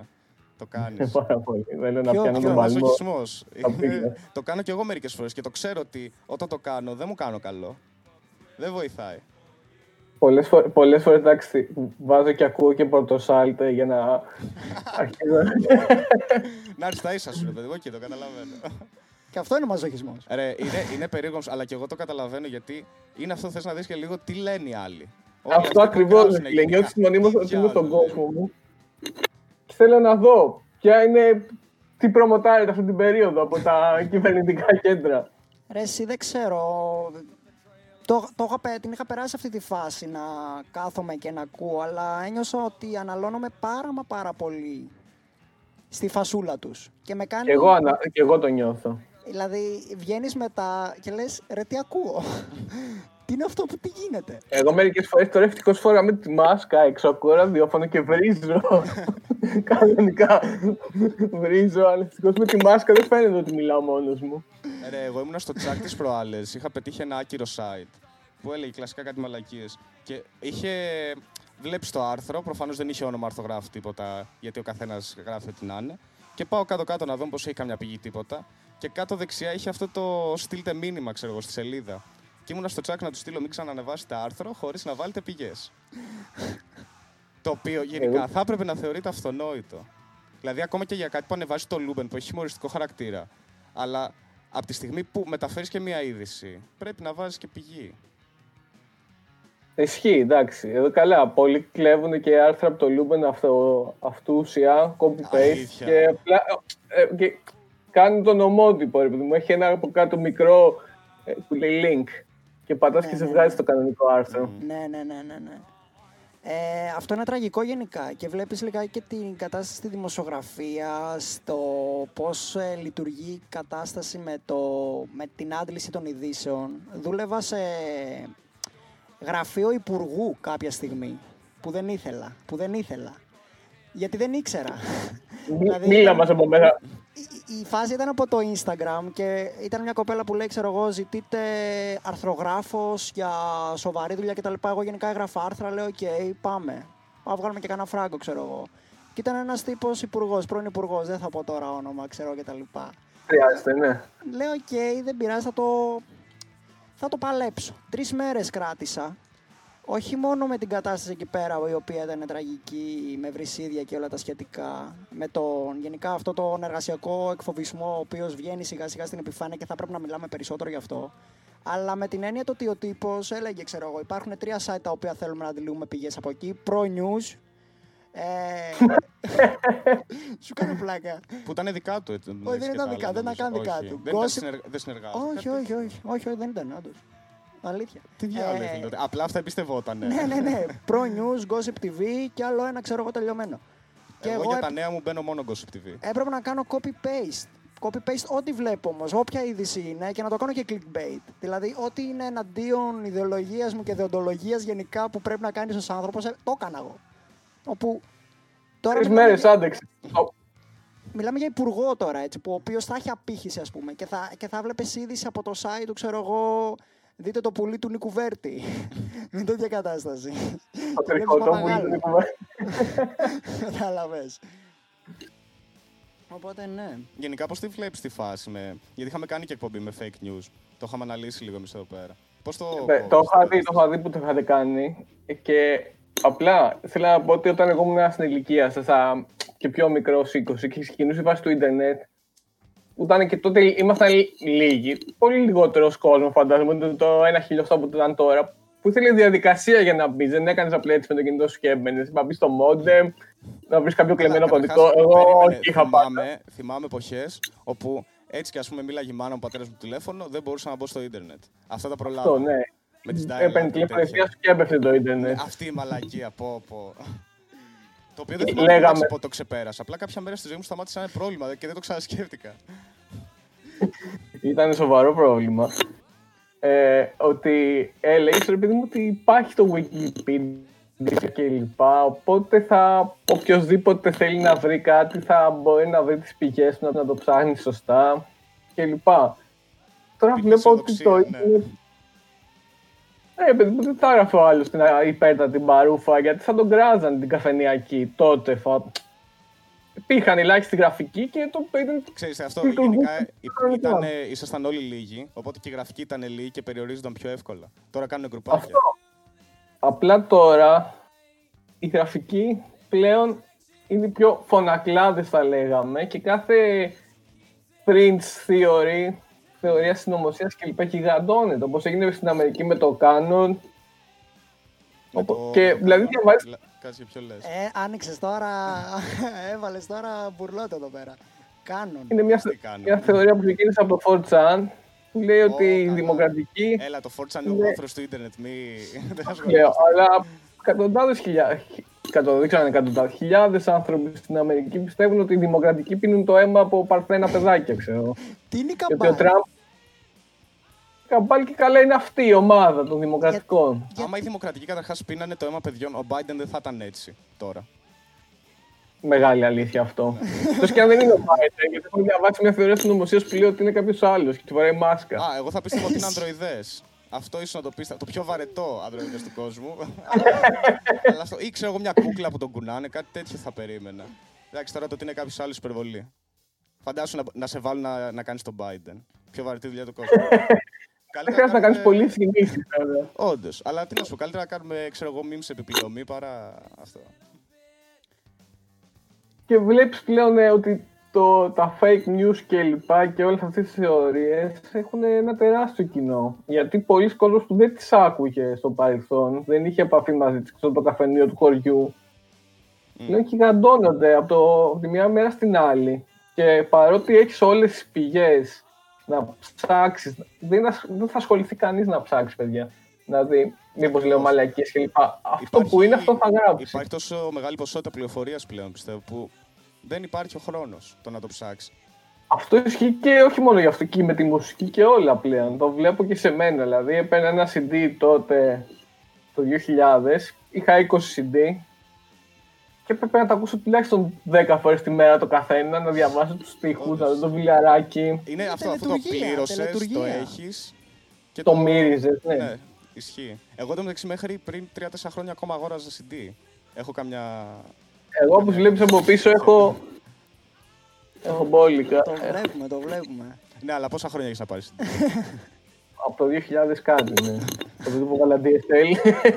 Βινίλια δεν ασχολήθηκες ποτέ με βινίλιο; Όχι, έχει πολύ λίγα που έχουν συναισθηματική αξία για μένα. Ποια, Έχω ένα το Last Drive, λέγε. πήγε σε 100 Ιστορικότατη αντίτυπα. πάντα. Τρομερή 100 πάντα. αντίτυπα το τελευταίο άλμπουμ, ναι, από τους αγαπημένους μπάντες και έχω ένα του, του Seagull που υπογεγραμμένα από το που είχα πάει στην αυλία του στο Αν. Από ποιους; TY Seagull. Ω, Κάτσε, είχε, είχε έρθει Ελλάδα. Ναι, Έχεις έρθει έχει δύο-τρεις έρθει- φορές. Σοβαρά. Ναι, ναι, ναι. Και εγώ κάθομαι Αυτό και είναι βλέπω το στο άνω, Spotify ήταν τόσο καιρό πολύ κρού. Και δεν είχα ιδέα. Ήμασταν Απλά μικροί, χαίρομαι. ήμασταν μικροί. Α, είναι, γιατί είναι μεγάλος. Ω, Εμείς ήμασταν μικροί για να πάμε στην αυλία του. Άλλη, κάτσε, πότε, βγη- πότε Ήμασταν ανήξερα ξεκίνησε; παιδιά, ανήξερα παιδιά. No, Ήταν η- και το η- η 15 πρώτη στο δεν Αν- ερχότανε. Και το 15 είχε έρθει, ας πούμε, νομίζω. Είχε έρθει Το Αν πρέπει πρόσφατα. να ήταν το 13, νομίζω 14, δεν κάνω κάνω λάθος εγώ και νόμιζα είχε έρθει ότι στον ήταν- Γκαγκάριν νομίζω. Νόμιζα Ναι, ότι ναι, ήταν ναι. full πρόσφατος. Πρόσφατος δεν είχα είναι. τσεκάρει. Σχετικά είναι πρόσφατος δεν πολύ, είναι. πολύ φρέσκος ήχο πάντως. Ενώ ούτε καν Είναι. για 12-13. Θα σου λέγα ότι ήταν του 17-18 ο ήχος από αυτά που έχω ακούσει. Είναι φρέσκος, είναι και υπερταλαντούχος και βγάζει κάθε χρόνο πολλά πράγματα, πολύ Ξέρεις πράγμα. τι, επίσης θέλω να σου ρωτήσω και κάτι άλλο επειδή ακούς αρκετή μουσική. Πιστεύεις ότι τα ρεύματα πλέον ε, προχωράνε πιο γρήγορα, δηλαδή μια εποχή παλιότερα μουσική μπορεί να κράταγε 10 χρόνια, τώρα μπορεί να κρατήσει 5. Γιατί ας πούμε σκέφτομαι εγώ συγκριτικά το άλμα που κάναμε από το 2010 με το 20, σαν τα βήματα ας πούμε, που έχουμε κάνει. Γιατί τώρα, αν ακούσεις ένα κομμάτι του 2010, μπορεί να φανεί παμπάλαιο, ας πούμε. Παλιό, ναι, μπορεί. Ναι. Πιστεύει δηλαδή ότι παλιότερα δεν γινόταν, ή δεν ξέρω, μπορεί να είναι και πιο διαχρονικά. Πώς τα δεν κομμάτια ξέρω, παλιότερα. ίσως να είναι κάποιος. σαν να γίνεται κάποιος αγώνα. Ποιος θα βγάλει το επόμενο είδος το οποίο θα προλάβει να πουλήσει τον πάτο του για δύο χρόνια μέχρι να τελειώσει να έρθει το άλλο. Πώς ήταν η dubstep, μια δεν υπάρχει. Πω, πω, ναι. Πιο παλιά ήταν το, το new metal. Δηλαδή προσπαθούν να πετάξουν ένα εμπορικό είδος, να το στραγγίξουν, να πάμε στο επόμενο. Όντως, Ενώ το παλιά πιο- αυτό που λες- Ναι, δεν θα έπαιζε τόσο, ναι. Όντως. Μα ε, ε, αυτό που λες ε, κολλάει και με αυτό που σου είπα, γιατί τότε άκουγες ένα CD, το έλειωνες, ξέρεις όλα τα κομμάτια στη σειρά, τους τύπους τα πάντα. Τώρα υπάρχει αυτή η νοοτροπία του fast food. Πα, πα, πα, πα, πα, είναι στα trends. Γενικά πηγαίνει προς την ευκολία και αν το συγκρίνει δηλαδή και το βινίλιο με το CD. Το βινίλιο έπρεπε να κάτσεις να τον ακούσεις ολόκληρο το δίσκο, ας πούμε. Δεν είχε να Ναι, δεν υπήρχε βέβαια. Ναι, διαλέξεις προφανώς. κομμάτια. Και δηλαδή σιγά σιγά πλέον έχουμε απομακρυνθεί τελείως από το album σαν έννοια. Ενώ με το Ναι. βινίλιο ήταν ε, το ένα και το αυτό, πλέον. Ένα πακέτο, παιδιά, Ναι, αυτές ναι, είναι οι ναι. σκέψεις που έχω βάλει πάνω στο Ακριβώς. βινίλιο. Το οποίο για μένα έχει τεράστια σημασία επίσης. Δηλαδή το να. Α πούμε, ακόμα και η σειρά με την οποία θα παίξω τα κομμάτια, για τα ίδια 10 κομμάτια, μπορεί να αλλάξουν τελείως την εμπειρία. Σαν... Α, το οποίο ναι, πλέον ε, έχει ναι. ξεφύγει τελείως με τα single. Πρέπει απλά να γράψει τρία λεπτά, τα οποία μόνα τους να ακούγονται καλά. Τρία λεπτά να βάλει το manager σου να τα προμοτάρει, να πάνε στα trends στο, face, στο YouTube για δύο εβδομάδες. Χορηγούμενες για Και- να το δουν όλοι. Και αυτό Πλέον ήταν, εκεί ναι. παίζει. Και δεν ξέρω, ε, ε, ε, ε, παιδί μου, άμα μπείτε στο YouTube και μπείτε στους Prodigy και δείτε, έχει κάποιες αναλύσεις για τις μίξεις των κομματιών και μπαίνεις να δεις το Smack My Beats Up που ακούγεται ένα κομματάκι και έχει μέσα 45 διαφορετικά riffs από 15 διαφορετικές μπάντες ε, έχουν πάρει κομμάτι το, το Bulls on Parade, ξέρω εγώ, το Rage Against the Machine, Α, το έχουν έχουν βάλει να σαμπλάρει παίζει και από εκεί. Ναι, να παίζει ανάποδα. Έχουν σαμπλάρει Nirvana Έλα. μέσα για να, για να ακούς αυτό το πράγμα που λες ωραίο να χορεύει. Τώρα ρε φίλε, δεν ξέρω, είναι σαν να πάει ένας παραγωγός, copy-paste 5 bit, καμία σημασία, στίχη, τις βγάζει στην τουαλέτα. 15, 15 μαζί τα γράφουνε. 15 μαζί. Ναι, Κάθονται. λέω. αυτό. Γρά... Μία ρήμα με το Οι fresh. πέντε τώρα. πρέπει να γράφουν, οι άλλοι δέκα τρώνε μάλλον Ναι, στο δηλαδή, δωμάτιο. Δεν, Λες δεν και βγάζει είναι νόημα. σεναριογραφική ομάδα των Simpsons, ξέρω εγώ. Κάθονται μαζί σε ένα δωμάτιο και σκέφτονται ρήμες, ρε φίλε. Για 5 λεπτά αυτό και το άλλο, το, όλοι οι άλλοι, όλο το άλλο πράγμα που γίνεται στη συνέχεια, που είναι το 90% της δουλειάς, είναι πώς θα το προμοτάρουν. Το 10% είναι να παίξουμε αυτό, το 90% πώς θα πάει στα trends. Εντάξει, αυτό δεν Το είναι οποίο τώρα. παίζει γενικά στο, στην τέχνη, δηλαδή και στις ταινίες. Είναι η ίδια κατάσταση. Βλέπεις, ας πούμε, όταν είχαμε box office που είχαμε σινεμά, έβλεπες. Υπήρχε μια κλασική δομή στις ταινίες που θα έβρισκες εκεί. Δηλαδή, δεν ξέρω και από κινηματογράφο εσύ παρακολουθείς γενικά. Πολύ, πολύ. Αν, ναι, για πες, λοιπόν, αγαπημένη ερώτηση στο Οδυσσέα. Το 5 ταινίες. Το, το 5 ή το 3, ό,τι, ό,τι Ό,τι θέλεις. θες. Κάθε φορά λέω άλλες. αλλά η αγαπημένη μου Ό,τι ταινία θέλεις. είναι το, το αποκάλυψη τώρα. Να έχω δει όλη τη version 10 φορές. Είναι, θα, το, το, το, το, θα σου πω μετά. Πες, πες. Κάτσε, ε, μπλοκα... έχω μπλοκάρει. Ε, ξέρω. Μ' αρέσει πάρα πολύ και ο... Τι να πω τώρα. Α πούμε, ποιες ταινίες έχεις δει πολλές φορές κιόλας; Τύπου Ε, το Big Lebowski έχω δει πολλές φορές. Το, ποιο; το Blues Brothers, Big το Μμ. Εξαιρετική Brothers επιλογή. κλπ. Για το, το Λεμπόσκι έχω πολύ ιδιαίτερη θέση στην καρδιά μου. Δεν υπά, δηλαδή μετά έψαξα να δω και άλλες ταινίες σε αυτό το στυλ. Δηλαδή, Αβε- α, και τον κα- Coen. Καβερβόν Coen. Ναι, ναι, αλλά τα άλλα ήταν σε πιο άλλη φάση. Δεν ξέρω, ο Λεμπόσκι έχει κάτι πολύ ιδιαίτερο. Και σαν οποίο χαρακτήρα. όταν είχε βγει, δεν είχε πιάσει καθόλου σαν ταινία. Απλά α, είχε cult following μετέπειτα. Ναι, ναι, ναι. ναι. Αυτό το οποίο φαντάζομαι θα βοήθησε το ίντερνετ γιατί συνήθως έτσι γίνεται. Δηλαδή, ας πούμε, θυμάμαι και τον Τόνι Ντάρκο που είχε βγει το 2-3 κάπου εκεί. Το είχα δει στο σινεμά αυτό. Αλήθεια, αυτό δεν είχε έρθει Ελλάδα. Στο εξωτερικό. Α, Α, Στην Αγγλία ήμουν. ε, σ' αρέσει το Ντόνι. Εντάξει, δεν το έχω δει από τότε, αλλά θυμάμαι ότι μου άρεσε πολύ. Α πούμε κι άλλου σκηνοθέτε τώρα που το θυμήθηκα. Ταρκόφσκι μου άρεσε πάρα πολύ. Α, είσαι στα βαθιά, ε. Δεν, ε, δεν παίζει. Εντάξει, με δεν τα- το ξέρω πολύ. Κοίτα, μου Ε, έχει πει προ το θυμάμαι. Παν Κόπολα και Ταρκόφσκι. Κουροσά. Μου άρεσε πολύ και η Ο κλασική. Ροσάβα είναι μεγάλος. Και έχει πει εντωμεταξύ Ωραία. ονόματα τα οποία θέλω να τα δω, αλλά θέλω να οριμάσω λίγο ακόμα. Δηλαδή, α πούμε, είχα πιάσει Bergman και είχα δει την 7η σφραγίδα και ένιωσα. Είμαι Ταινία. ανώριμος, Είμαι μικρό ακόμα. ε. δεν πρέπει να τη δω. Δηλαδή, δεν θέλω να μου Φυσικά και το με το χαλάσω. θάνατο. Ναι, ναι, ναι. Και αυτό για τον Ταρκόφσκι, δεν θα, θε- δηλαδή εγώ δεν έχω δει ακόμα Ταρκόφσκι από το ότι δεν θέλω να κάτσω να δω Ταρκόφσκι στην οθόνη του υπολογιστή μου. Είναι κρίμα για εμένα, για το Να σκηνοθέτη. σου πω κάτι. Εγώ τις είχα πρωτοδεί αυτές τις ταινίες σε βιντεοκασέτα τώρα. σε κάτι CRT οθονούλες τόσες. Δεν έχει σημασία. Πρέπει- Αλλά έχει. το καταλαβαίνω, αν δεν έχει συνηθίσει. Οκ. Εμείς δεν είχα. Τότε δεν υπήρχε διέξοδος. Τι έπαιρνες από το βιντεοκλάπ ή από φίλο που την είχε γράψει. Τώρα σου λέω το 90. Εντάξει, Ναι, αλλά ναι, και, αυτή, ναι. και αυτή η σαπίλα, ρε παιδί μου, κάτι λέει. Δηλαδή σε σχέση με το πώς γυρίστηκε η ταινία. Τώρα να κάτσεις να δεις, ας πούμε, Ταρκόφσκι στην ε, 70 τηλεόραση LED που θα φαίνονται όλα. Δηλαδή και η σαπίλα χρειάζεται. Ε, Εντάξει, τέτοιες δίνει ταινίες. κάτι, ναι. Δηλαδή εκεί, ρε παιδί μου, στην καλή τηλεόραση θα δεις ταινίες, ξέρεις, πιο, πιο σύγχρονες, που θα έχει νόημα.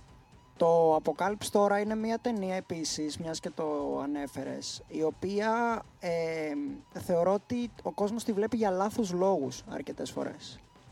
Α, θα δω Βιετνάμ, Μια πολεμική λένε. πόλεμο, Θα δω μια- θα δούμε ωραία πράγματα. Είναι, είναι δύσκολη ταινία, διότι βασίζεται καθαρά σε βιβλίο. Στη Ε, στο Heart καρδιά of τους Darkness, σκότους. λέει του Κόρα. Ναι, ναι, ναι. Καταρχάς είναι τεράστια έτσι, είναι τρεις και κάτι Είναι, ώρε. είναι δυόμιση... Υπάρχει και πεντάωρη version, να ξέρετε. Πεντάωρη. Για πολύ. Υπάρχει πενταώρη βερσιόν. Είναι που χωρίς να έχει γίνει το μοντάζ. Εννοείς χωρίς να γίνει κανένα μοντάζ, έτσι. Είναι απλά ότι Ναι, έγραφε το ρεκ. Θα λες ακούσουμε τώρα. τον Ναι. Κόπολα κάπου να μιλάει σε Η κάποιο. οποία την είδα πριν κάνα διβδόματο για πρώτη φορά στη ζωή μου. Είπα κάτσω να δω αποκάλυψη τώρα. Θα, θα μπω σε αυτό το mood. Ήξερα ότι είναι βασμένο στο βιβλίο, ήξερα ότι ο- είχα διαβάσει ότι και ο Κόπολο έχει πει ότι δεν είναι αντιπολεμική ταινία. Δεν είναι τίποτα από όλα αυτά.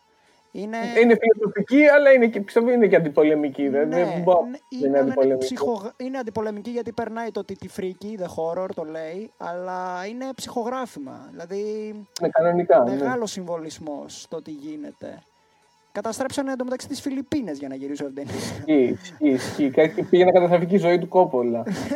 Α, όντως, γιατί τι. Είχε φαλυρίσει σχεδόν. είχε πάθει έμφραγμα. α, όχι, είχε πάθει έμφραγμα ο, ο πρωταγωνιστής στην ταινία. Ο άλλος είχε βάλει το σπίτι του ο Κόπολα Ο οποίος να φύγει κάτσε, σε περίπτωση που αποτύχει η η ταινία. ταινία, η ταινία είχε βγει πότε το 80 κάτι; 79 νομίζω.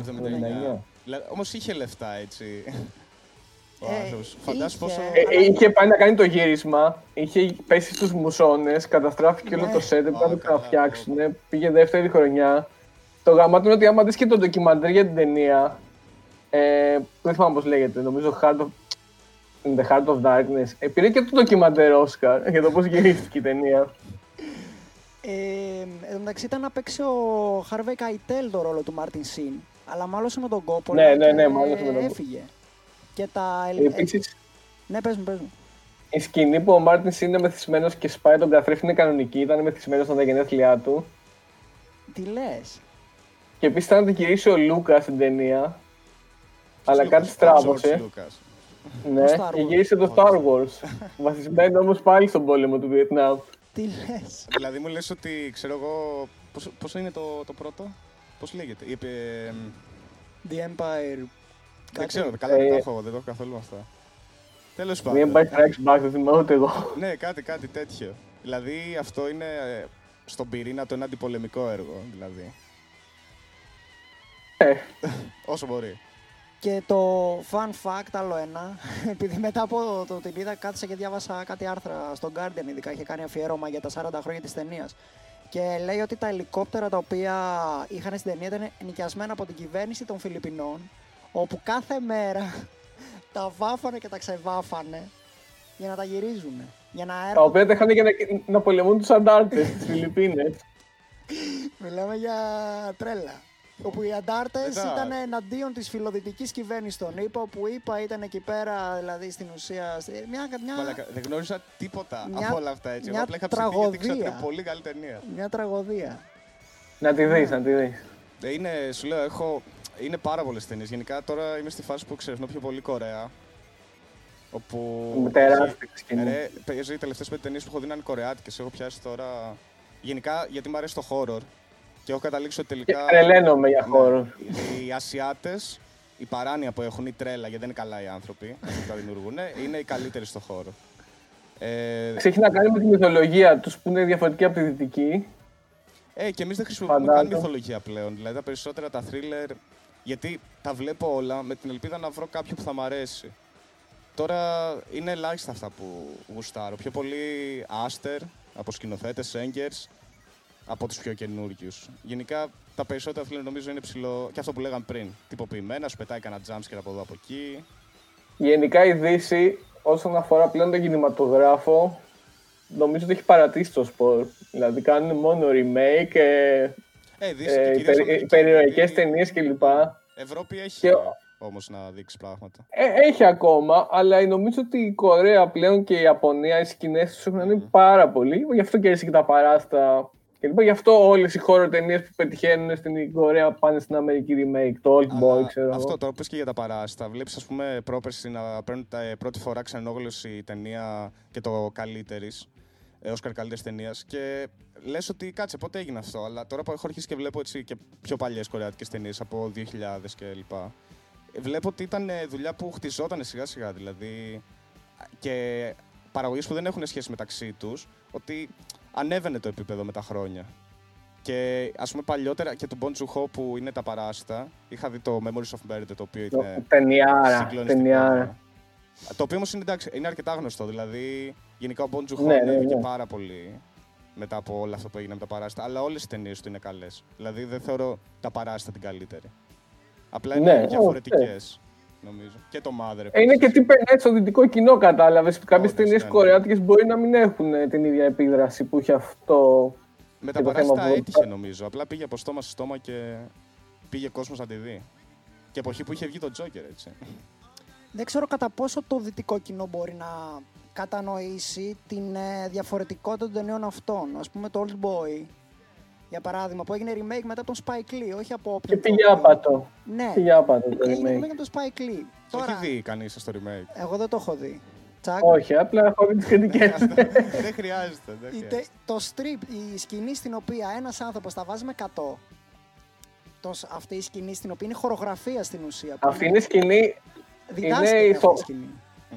και στο, στο Raid, νομίζω που είναι φι- φιλιππινέζικο. Τι είναι η ταινία, το The Raid, που το Δεν Α, το έχουν- γνωρίζω. το Παίζει έχουν μια από εκεί. παίζει ένα μονόπλανο πάλι που δένει 50 άτομα ένας τύπος. Ναι, αυτό είναι στην κουλτούρα του, των πολεμικών τεχνών, του τρόπου αυτοάμυνας, του μάγκα πάρα πολύ, διότι παίζει με comic strip, δηλαδή όπως βλέπεις που πηγαίνει Ναι, η ναι, κάμερα ναι. και ακολουθεί τον πρωταγωνιστή. Αυτό, ο δυτικός, ακόμα και σκηνοθέτης δηλαδή, δεν ξέρω κατά πόσο μπορεί να το κατανοήσει αυτό, ώστε να το βάλει στο remake του ή στην επόμενη του ταινία.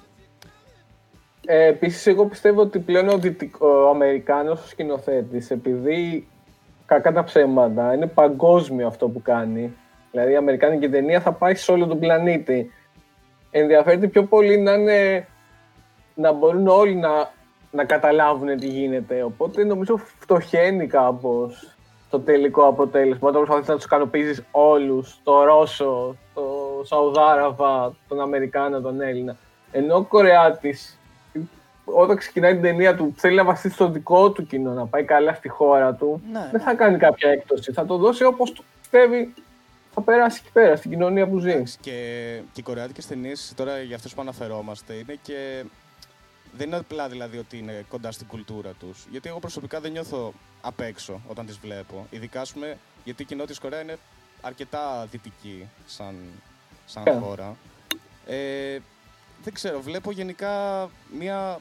Έχουν καλύτερο γούστο οι Κορεάτες; Τι γίνεται; Τους νοιάζει τόσο πολύ, φαντάζομαι. Δεν, δεν είναι ο βασικός του σκοπός η εμπορικότητα που είναι το Αμερικάνου που μια παραγωγή κοστίζει εγώ 200-400 εκατομμύρια.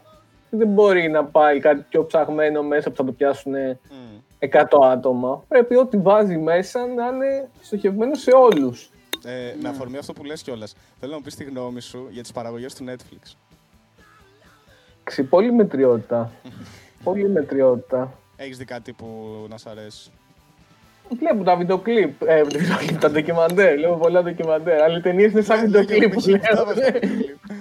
Καλά, ισχύει έτσι. Εγώ νιώθω ότι μεταξύ χρησιμοποιούν ίδιες κάμερες, ίδια φίλτρα, ίδια τα πάντα. Είναι, δηλαδή δεν αλλάζει τίποτα. Κλασικά Δηλαδή, θα παίξουμε εφηβικά, έρωτες, γκόμες και τέτοια. Ε, Δυστυχώς δεν θα δεις κάτι που θα είναι για 100 άτομα, που- που θα έχει κοινό Αν κάτι. και, αν και θα σου πω, εκεί, το, στο, εκεί που το δίνω στο Netflix, είναι για περιπτώσεις όπως αυτό που κάναμε το Irishman. Που δώσαν, ας πούμε, στον ε, Σκορτσέζε ουσιαστικά το ελεύθερο και απλά τα χρήματα. Και έκανε μια ταινία Σκορτσέζε, η οποία όμω έγινε με τη στάμπα του Netflix. Ή που είχε κάνει και με τον, ε, με τον Lynch. Δεν ξέρω αν το έχει δει. Το μια μικρού μήκου στο What Jack Do. Το οποίο δεν το έχω δει. Ε, τσεκάρε το, εμεί στο το γουστάρι. Ουσιαστικά είναι ο Lynch για 15 λεπτά και ανακρίνει μία μαϊμού. Αυτό. Okay. Ε, Πολύ ακούγεται, ναι, ακριβώς. Ε, πάντως πιστεύω ότι το μέλλον είναι αυτό. Ότι το σινεμά πλέον θα είναι...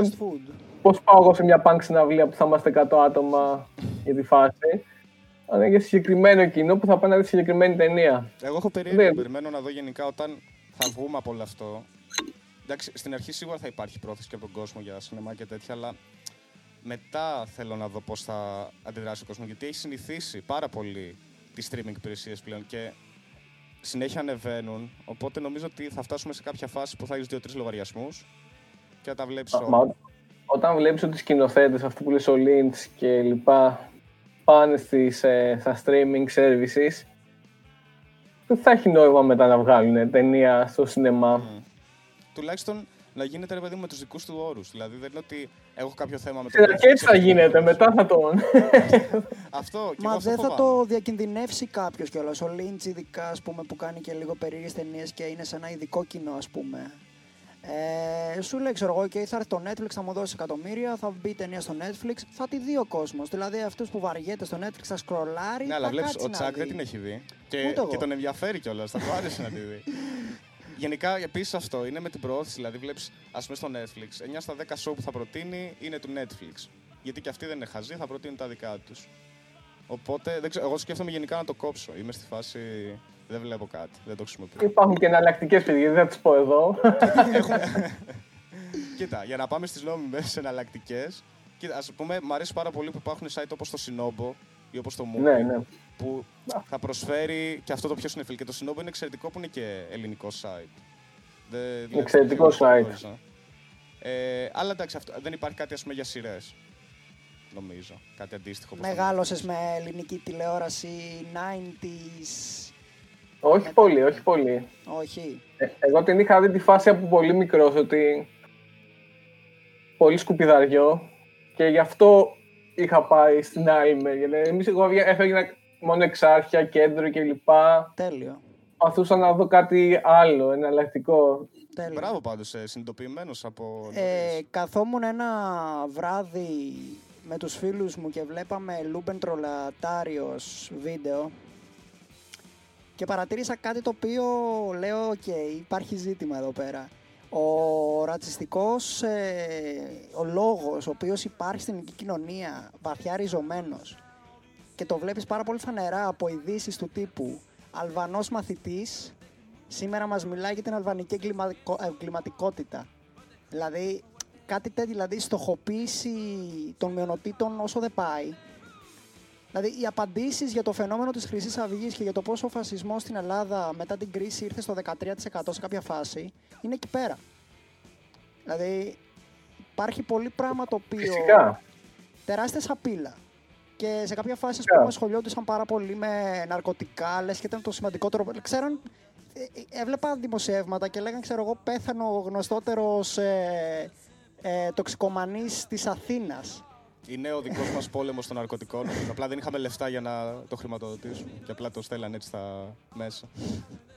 Ε, σκέψτε τη, τη, δύναμη που είχαν τα media τότε, γιατί δεν υπήρχε αντίλογο. Κατάλαβες. Δεν υπήρχε ένα κανάλι να βγει να πει Προφανώς δεν θα υπήρχε και ένα κανάλι να βγει να πει Όχι, λέτε μαλακίες, όχι, αυτό είναι υπερβολή. Ε, είχε γίνει ένα σκηνικό που ίσως να μην το θυμάστε ή να μην το έχετε δει. Ότι όταν είχε γίνει ε, στην Αλβανία ο εμφύλιος κλπ. Ε, πηγαίναν Έλληνες δημοσιογράφοι και πληρώναν Αλβανούς να ρίχνουν με τα καλάθρικο για να τους παίρνουν με τις κάμερες και να, και να λένε ε, Κοιτάξτε τι γίνεται εδώ πέρα, γίνονται πυροβολισμοί. Είχε γίνει άλλο σκηνικό. Είχε γίνει σεισμός στο Αίγιο, δεν θυμάμαι πού, και δείχνανε πλάνα από Ιταλία. Δεν υπήρχε τότε το, το Twitter να βγει κάποιος να τους κράξει. Εντάξει, κλασικά. Το άλλο έλεπε τα αερήφια και λέει: Κοίτα τι έγινε στο Αίγιο, Αρέσει, αυτό ας πούμε τουλάχιστον σκέφτομαι. Τώρα που έχουμε το Ιντερνετ, λέμε και λέγαμε πριν και για τα fake news κλπ. Αλλά τουλάχιστον υπάρχει ο χώρος για τον αντίλογο που πριν δεν υπήρχε. Πριν ο χώρος για τον Αλλά αντίλογο ξέρετε- ήταν μια παρέα απλά, ξέρω, που θα τα λέγατε. Ο αντίλογος δεν έχει πλέον νόημα. Ποστάρει όλη τη φωτογραφία, Όντως. ξέρω εγώ. Μία μια φωτογραφία κλασική που παίζει που είναι ένα πλοίο που πάει στο Φι- Φιέρι της Ιταλίας που έχει μέσα Αλβανού μετανάστες. Και γράφει, κοιτάξτε τι γίνεται τώρα στη Μυτιλίνη, κατάλαβες. Ε, ε, έτσι για το ποστάρι. Έχει γίνει ζημιά, ό,τι και αν του γράψει από κάτω. Μμ, έχεις Που δίκιο. και το ξέρει και ο ίδιος που το ποστάρει. Ότι εγώ θα δημιουργήσω μια εντύπωση. Όντως. Δεν με νοιάζει αν είναι αλήθεια.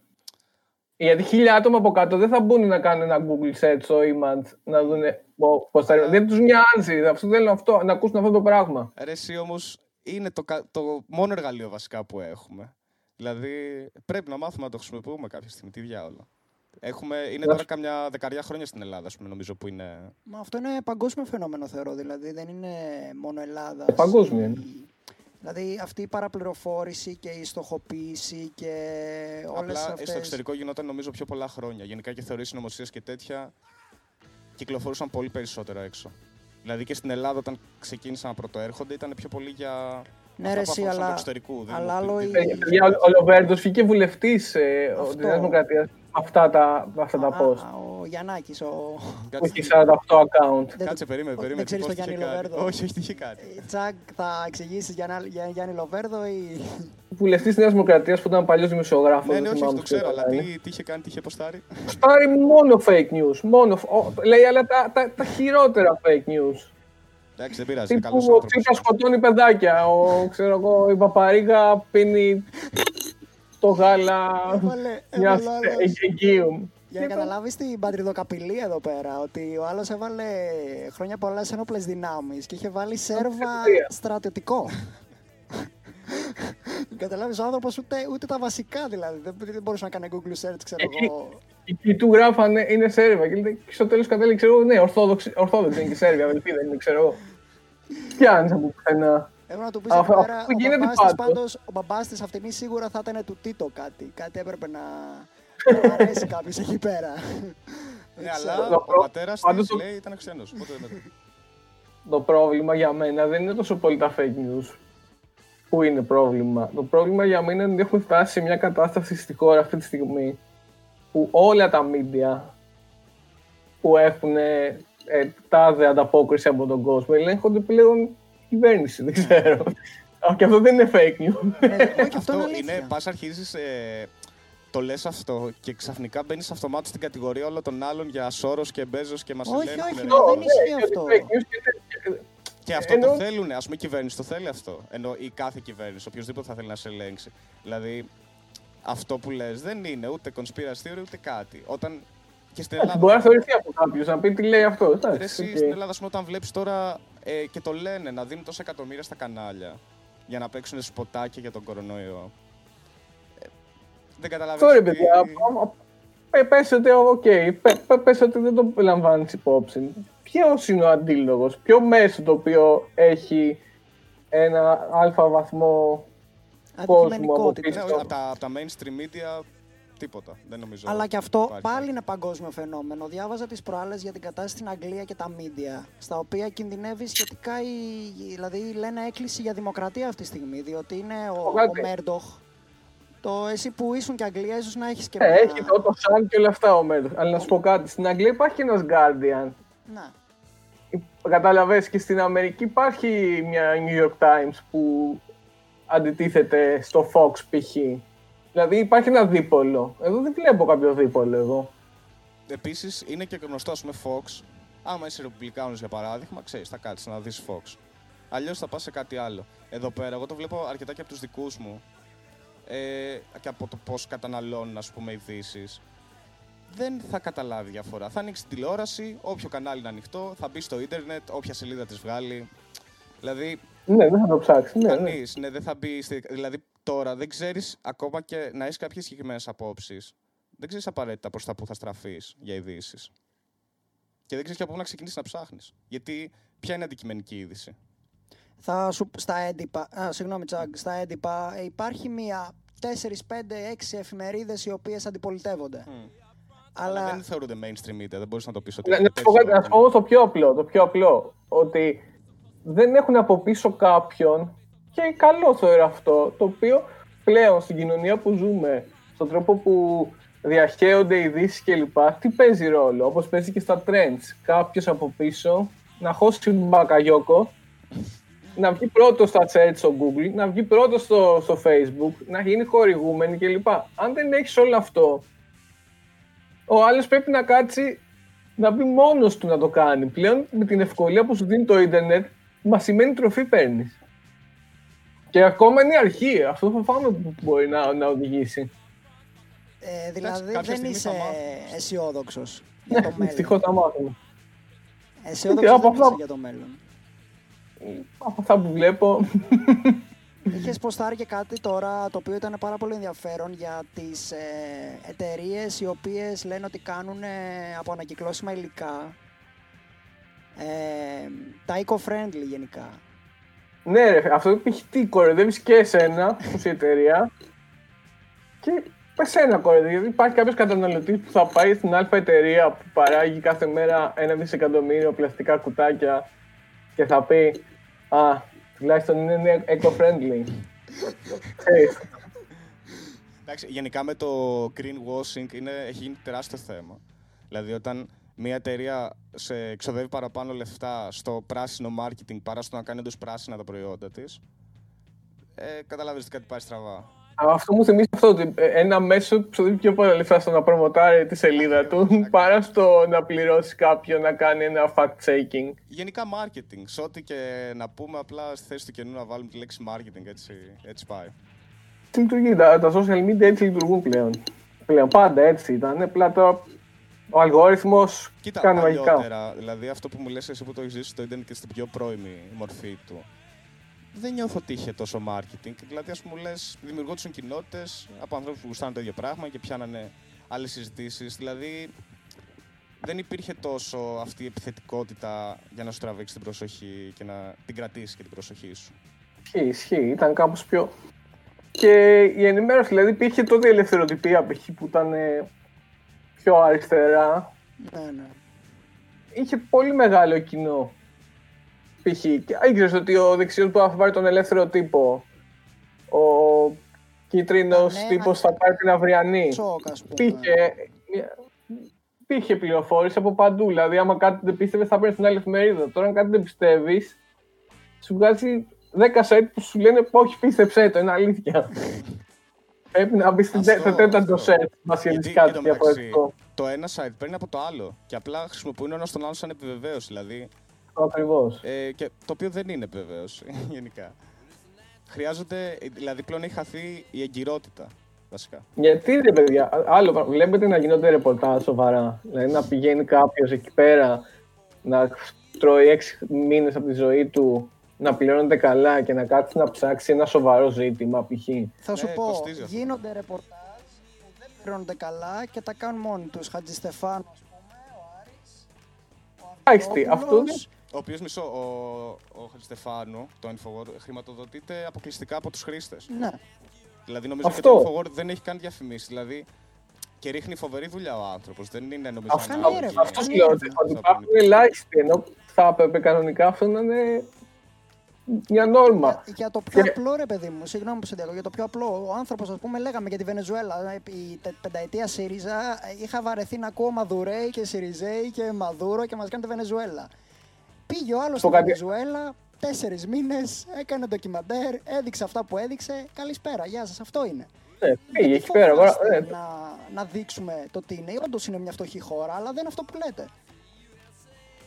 Να σου πω κάτι άλλο. Πέρυσι το καλοκαίρι καήκανε πόσα εργοστάσια ανακύκλωσης πλαστικού, τυχαία. Μπράβο, Δυτική Αττική. μπράβο. Γιατί δεν πάει κάποιος να κάνει ένα ρεπορτάζ. Δεν έχει, τι έχει γίνει. Εγώ άμα γκουγκλάρεις, άμα γκουγκλάρεις Μήνυμα η πολιτική Στο- προστασία, κάτι τέτοιο. Το- Ναι, ναι, ναι, για δεν τα- ξέρω τι άλλο. να βάλουν πετσέτες στις πόρτες. αυτοί οι άνθρωποι που κάναν τεράστια κολλή καταστροφή. Άμα γκουγκλάρεις τώρα, ε, γράπ, ανακύκλωση πλαστικού, τι συμβαίνει, παγκοσμίως, ίσως να πάρεις κάποιες απαντήσεις. Δεν βλέπω κάποιον να έχει κάτι να το κάνει. π.χ. Ένα απλό πράγμα, ένα παράδειγμα. Όντως, ισχύει. Το οποίο εντωμεταξύ είναι πολύ μεγάλο θέμα γιατί γενικά έχει ακουστεί πάρα πολύ και με την ανακύκλωση κλπ. Ότι καταλήγουν σε ίδιους κάδους.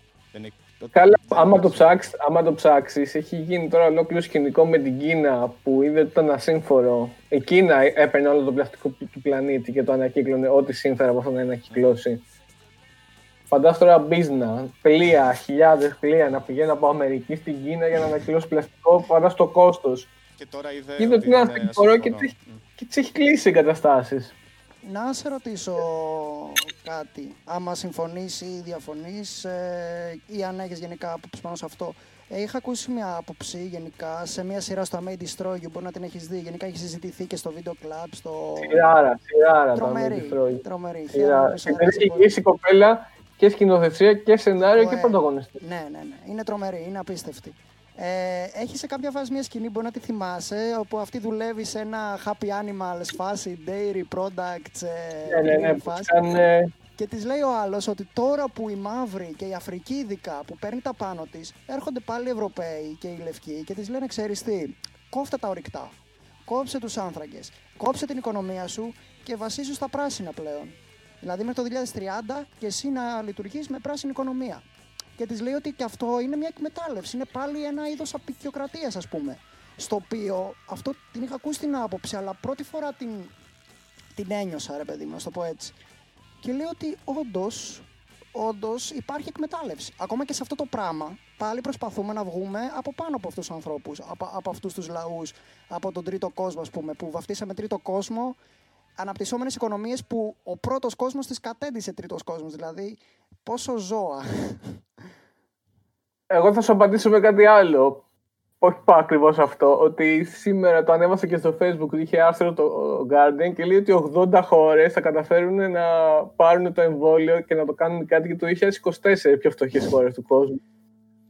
ναι, εντωμεταξύ αυτό πάλι το, το είχα πετύχει και εγώ. Και είναι θέμα το οποίο δεν έχει ασχοληθεί πολύ κανείς.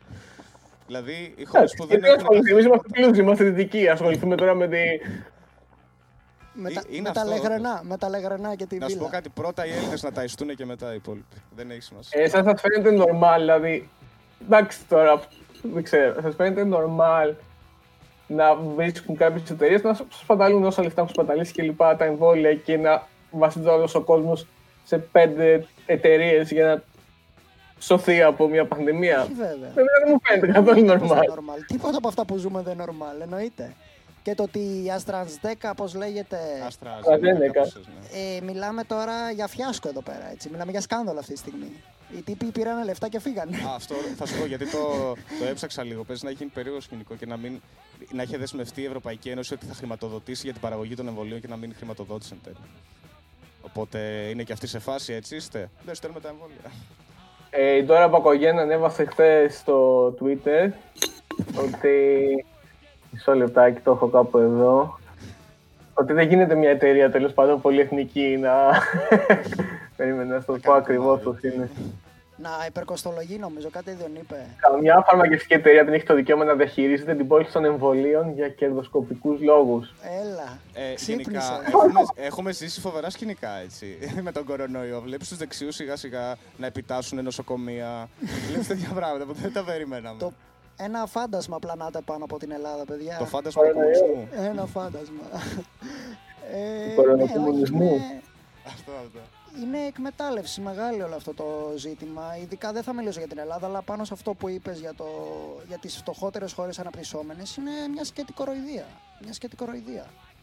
Και δεν ξέρω πώς μπορεί. Ξέρω, ρε φίλε, εγώ θα, θα βλέπεις τη μονική φαντασία που διαβάζω. Θα περίμενα ότι με το που δει το φάρμακο όλος ο πλανήτης θα κάνει 500.000 εργοστάσια και θα γίνει όσο πιο γρήγορα γίνεται η κατανομή να σωθούν όλοι.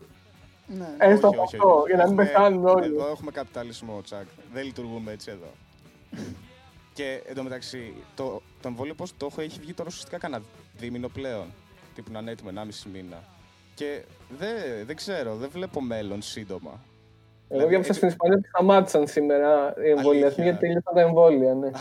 Ξεκινήσαμε δηλαδή. Ξεκινάμε Αμαυραμόπουλο πάλι, παλιές καλές εποχές με 14 εκατομμύρια εμβόλια να έρθουν. Αυτό κόβω να γίνεται παντού. Δηλαδή, άμα τώρα γίνονται και σκηνικά όπως με την Άστρα Ζένεκα που είχαν υπολογίσει σε κάποια εμβόλια και δεν τα παίρνουν. Δεν ξέρω. Εγώ ήθελα καλοκαίρι συναυλία. Άμα το πάμε έτσι, Καλά. θα πάω συναυλία. Το καλοκαίρι. 2023. αυτό, αυτό που λέει το Καζαρμόπουλο. Δου- Δούλευα τότε σε μια εταιρεία για λίγο που από αυτούς που παίρνεις τηλέφωνο και κάνεις δημοσκοπήσεις, ρε παιδί μου. Μμμ. Και ψάχνανε ένα παιδί που να μένει στη Βούλα, στο, Σκλ- κοντά στο νοσοκομείο, το Σκληπείο. Για να, το πληρώσουν, να με πληρώσουν να καταγράφω πώς εμβολιάζονται κάθε μέρα. Ε, και ήταν η καλύτερη, η είναι καλύτερη καλά δουλειά αυτά. της ζωής μου. Η καλύτερη δουλειά της ζωής μου. Εμβολιάζουν κάθε μέρα, ξέρω, δύο άτομα. Στο χώρο. Να σου πω κάτι. Πήγαινες, πήγαινες Και κάθε πάρει μέρα. πόσα εκατομμύρια εμβόλια ο τύπος και δεν έκανε. Να σου πω κάτι. Τσέκαρες ή το βάζεις στην τύχη. Για το πώς εμβολιάζεις. Πήγαινα, ρε παιδί μου, τις πρώτες δύο μέρες και μετά μου λέει νοσοκόμα εκεί πέρα, έλα πιο απόγευμα, πιο μεσημέρι, να σου πω πόση μου λέει, τι κάτσε το Έλα εκεί να κοπεί κάνεις. κίνηση, έλα να κοπεί κίνηση προς το τέλος αυτό, ξέρεις. Τι να πω. Ε, δεν ξέρω. Τι Εντάξει, θα παιδιά, το παιχτεί. κάνουμε το εμβόλιο κάποια στιγμή. θα Συναυλία μεταλλαχθούμε πάντως κι δεν εμείς. θα δούμε. Αυτό είναι σίγουρο. Σίγουρο. Ε, τι να σου πω. Ε, Τσάκ, για πες, ε, πρώτη συναυλία που θες να πας. Τώρα, μιας που λέμε αυτά. Θέλω να πάω σε μια σταυλία να είναι punk, να χτυπηθούμε, να, να φύγει όλο αυτό που έχει μαζευτεί από πάνω. μας. Άγγλς που ήταν να έρθουν πέρσι. Ε, Τι; Άγγλς. Ακούς. Δεν τους πολύ έχω ψάξει, αλλά από αυτούς που ήταν να έρθουν πέρσι Viagra Boys πάρα πολύ. Α, θέλω να ναι. πω. Πολύ μεγάλη Επίσης, μπάντα, Οι οποίοι ναι. μεταξύ ήταν στο Τσάκ, έτσι. Νομίζω κάπου λίγο Ναι, ναι. κλείσαμε ήταν να γίνει συναυλία. Ναι, κάνα δε- διπλώματο πριν νομίζω έγινε το. Ε, μεγάλωσες και με τρύπες, αγγελάκα. Τρύπες, του έχω δει τρει-τέσσερι φορές. Από τα πιο, πιο ωραίες εμπειρίες live τρύπες στο Ρόδον. Ποιοι είναι σούπερ μάρκετ τώρα. Πω, πω. Ρόδον έχω ιστορίες από τους δικούς μου. Με Nick Cave, με, με κλάματα, με, με καταστάσεις απίστευτες. Με αγγελάκα στα χάλια του, σε άθλια κατάσταση, από drugs. Αλλά ναι, είχε δει η μάνα μου το Σιδηρόπουλο στο Αν νομίζω, μια συναυλία πριν Στο Αν; πεθάνει. Πριν πεθάνει. Πω, πω. Αυτή η συναυλία νομίζω ότι είχε βγει λιώμα και αυτό έσπαγε κάτι Ήτανε- μικρόφωνα και δεν- νομίζω, τέτοια. δεν- μου έχουν πει νομίζω δεν τραγούδισε. Ήταν 20 λεπτά, έπεφτε ναι, ναι. σε κατάσταση α, πολύ άσχημο ο άνθρωπος. Ε, Να σου πω ένα, ένα λεπτό. Ο ήχος που κάνει χρήτσι χρήτσι, εσύ είναι καλός από, από εκεί. Ε, μόνο αναφάσεις ε, ακούγεται λίγο το Ε, ναι, πες να λίγο ακουμπάει το κρίτσι. μικρόφωνο, αλλά εμείς σε νοιάζει. δεν- Εντάξει, ωραία, ωραία. Δεν μας χαλάει. Ε, Να σου πω κάτι, να το συνηθίσουν. έχω ιστορία από Αγγελάκα από έναν φίλο μου ο οποίος τον βλέπει στη Θεσσαλονίκη είχε, έπαιζε DJ σε ένα μαγαζί πριν 4-5 χρόνια και πηγαίνει ε, τρε, τρε, τρελαμένος με Αγγελάκα και με τρύπες μεγάλωσε και αυτό ε, από Βόρεια Ελλάδα και όλος οπότε ήταν και η σύνδεση εκεί πέρα πάει του λέει Γιάννη σ' αγαπάω πάρα πολύ και θέλω να πάμε έξω να πιούμε μαζί ένα τσιγάρο και του λέει αδερφέ τα έχω κόψει όλα αλλά μπορώ να έρθω έξω να τα πούμε Κάνω τα παιδιά, ρε φίλε. ναι, ναι, ναι. Είναι τρομερός. Είναι τρομερός. Ένας μεγάλος ποιητής, δεν ξέρω, της Ελλάδα θεωρώ. Πολύ... Και ωραίο τώρα. είναι φο- Η εφηβεία μου θα έλεγα. Και η κιθάρα του Καραγιάννη. Καραγιάννης δεν λέγεται ο κιθαρίστας. Νομίζω ναι. Ε, έπαιξε.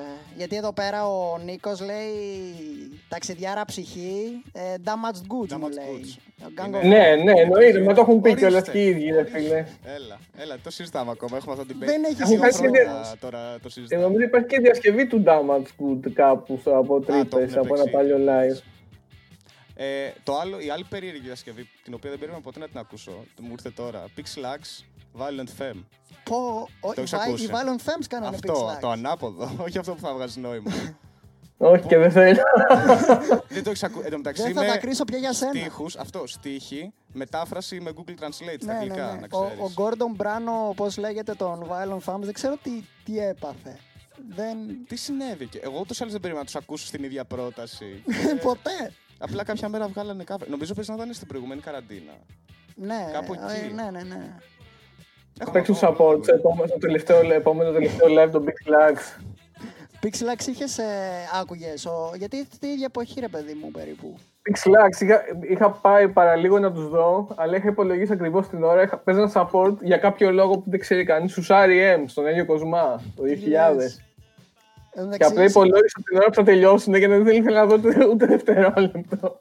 Ακούγονται μεταξύ συναυλίες να γίνονται στον Άγιο Κοσμά, στην Πετρούπολη, ξέρω εγώ, γινόντουσαν στο Λικαβιτό, γινόντουσαν στη, στη Φιλαδέλφια.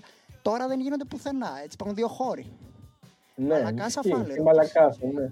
Και, και φτιάξει. Ωραία είναι στο φάλιο. Πάντως, Ωραία μαλακάς είναι, δεν το τρελαίνω. Βάλερο Απλά είναι Φάληρο ωραίο. έχουν πάει τα μισά φεστιβάλ. Δηλαδή εκεί πλέον γίνεται και το eject και το release. Έχεις δίπλα το Taekwondo Φοντό που επίσης κάνεις συναυλίες. Δηλαδή Είναι η πρώτη τζίκη στο Taekwondo. αλήθεια, σε κλειστό χώρο κιόλας. Χειρότερο ήχο του κόσμου. Ε, Εγώ πολύ υδρότα φαντάζομαι βασικά. Ναι, Μου λες πρώτη δεν τσίρκο. θυμάμαι πολλά, να σου πω την αλήθεια από αυτό το live. Πολλά, Έτσι πρέπει. ε, τι θέλω να σου πω, ότι γενικά η Ελλάδα δεν θα έπρεπε να έχει ένα δικό της φεστιβάλ το οποίο να ελκύει εκατομμύρια επισκέπτες. Μια δικιά μας Δηλαδή, πριμαβέρα. εκατομμύρια, βασικά. όχι εντάξει υπερβολή, αλλά σου- σίγουρα μπορεί να, να φέρει 100.000 κόσμο από εξωτερικό, από Βουλγαρία, από Τουρκία, από Αλβανία. Πολύ φοβάμαι ότι μετά τον COVID δεν θα έχει ούτε μικρό φεστιβάλ η Ελλάδα. Έχεις δίκιο. Αφού θα κλείσουν όλα τα μικρά live venues, δεν θα υπάρχει σχεδόν τίποτα.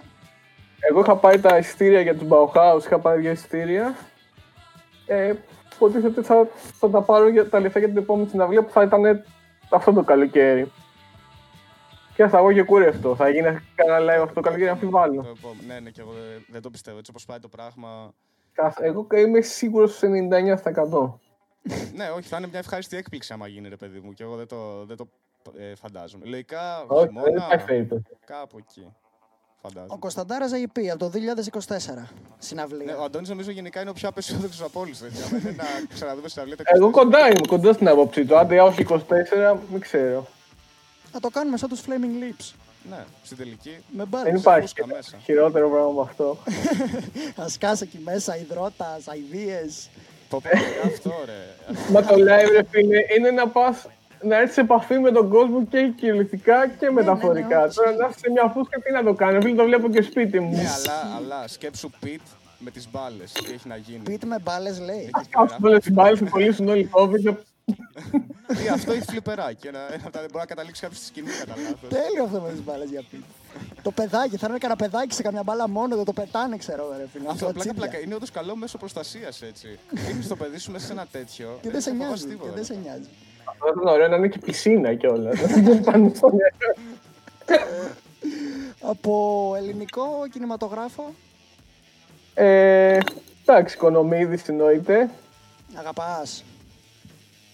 Ε, μ' αρέσει πάρα πολύ. Δεν- Είναι με για μένα ο κουράζει σημαντικότερος κάποιες ελληνικός σκηνοθέτης αυτή τη στιγμή. Και, και μου τη δίνει που λένε ότι είναι υπερβολικό όλο αυτό και ότι δεν γίνεται και ότι, ότι πολλοί φωνάζουν για τα σχετικά και μικροαστήλα. Η τελευταία του ταινία δεν ήταν τόσο πολύ. Ήταν Τι σ' άρεσε καταρχά. ομοίως αυτό. Πώς φάνηκε; Πάρα πολύ, πάρα πολύ. Ε, εμένα μου φάνηκε το ελληνικό Pulp Fiction λίγο. Δεν περίμενα να δω τέτοιο πράγμα από οικονομίδη. Lock Δηλαδή, stock για μένα. Σε σχέση με το. Εντάξει, αυτό το πιο. Ναι, ναι, ναι, ναι, ναι, τέτοιο, το- ρε παιδί μου, Γιατί Ήταν, ήτανε. τα υπόλοιπα ήταν πιο η κλασική μικροαστική οικογένεια ελληνική νομίζω. Όχι. Ε, δεν έχω δει το μικρό ψάρι. Εντάξει, είχε. Νομίζω με τις μισιέ λίγο με μερικές φορές με κριντζάρει πάρα πολύ. Τύπου. Εντάξει, λίγο ρε παιδιά, οκ. Καταλαβαίνω Νομίζω την όμως θέλει να αυτή ιντριγκάρει. Θέλει να ιντριγκάρει. Δηλαδή το, σπουρτό, το σπιρτόκουτο είναι μια ίντριγκα από μόνο του. Είναι να σε προβοκάρει, να σε, να σε θέσει εκτός ορίου. Αυτό με το σπιτόκουτο, είχα, έχω πάθει σοκ που διαβάζω τα σχόλια στο YouTube και είναι αστεία και γελάνε και λέω «Α, γέλασα πολύ.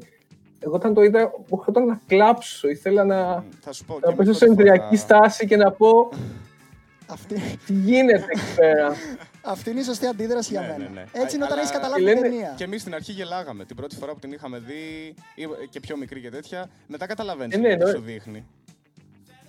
Μετά καταλαβαίνεις την ομότητα που Πολύ θέλει να σου σκληρή δείξει. ταινία. Πολύ σκληρή ταινία. Αλλά νομίζω όλοι έχουμε, σκη... έχουμε ζήσει σκηνικά σπιρτόκουτο. Όχι σπίτι Α, γι' μόνο, αυτό, αλλά αυτό ναι, που μα γι' βιώνει- αυτό ή έχεις ακούσει ή ξέρεις ότι είναι γύρω σου. Ναι, ναι. Το γείτονά σου.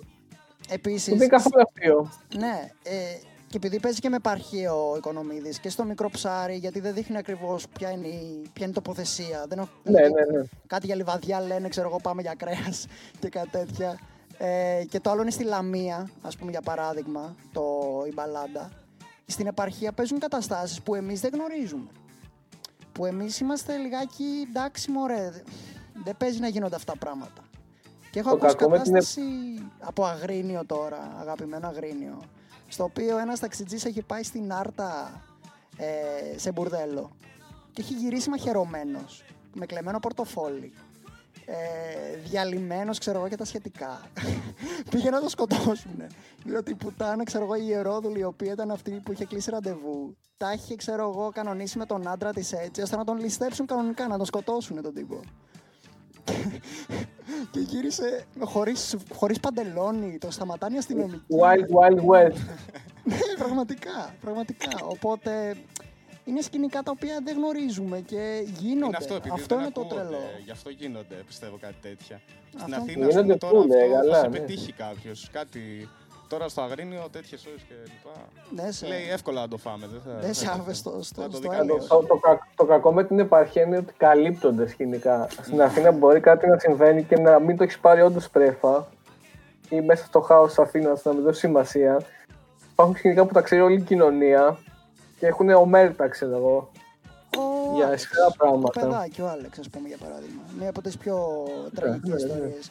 Δηλαδή και αυτό το ότι η Ελλάδα κρύβει πράγματα κατά από το χαλί. Με εκνευρίζει πάρα πολύ.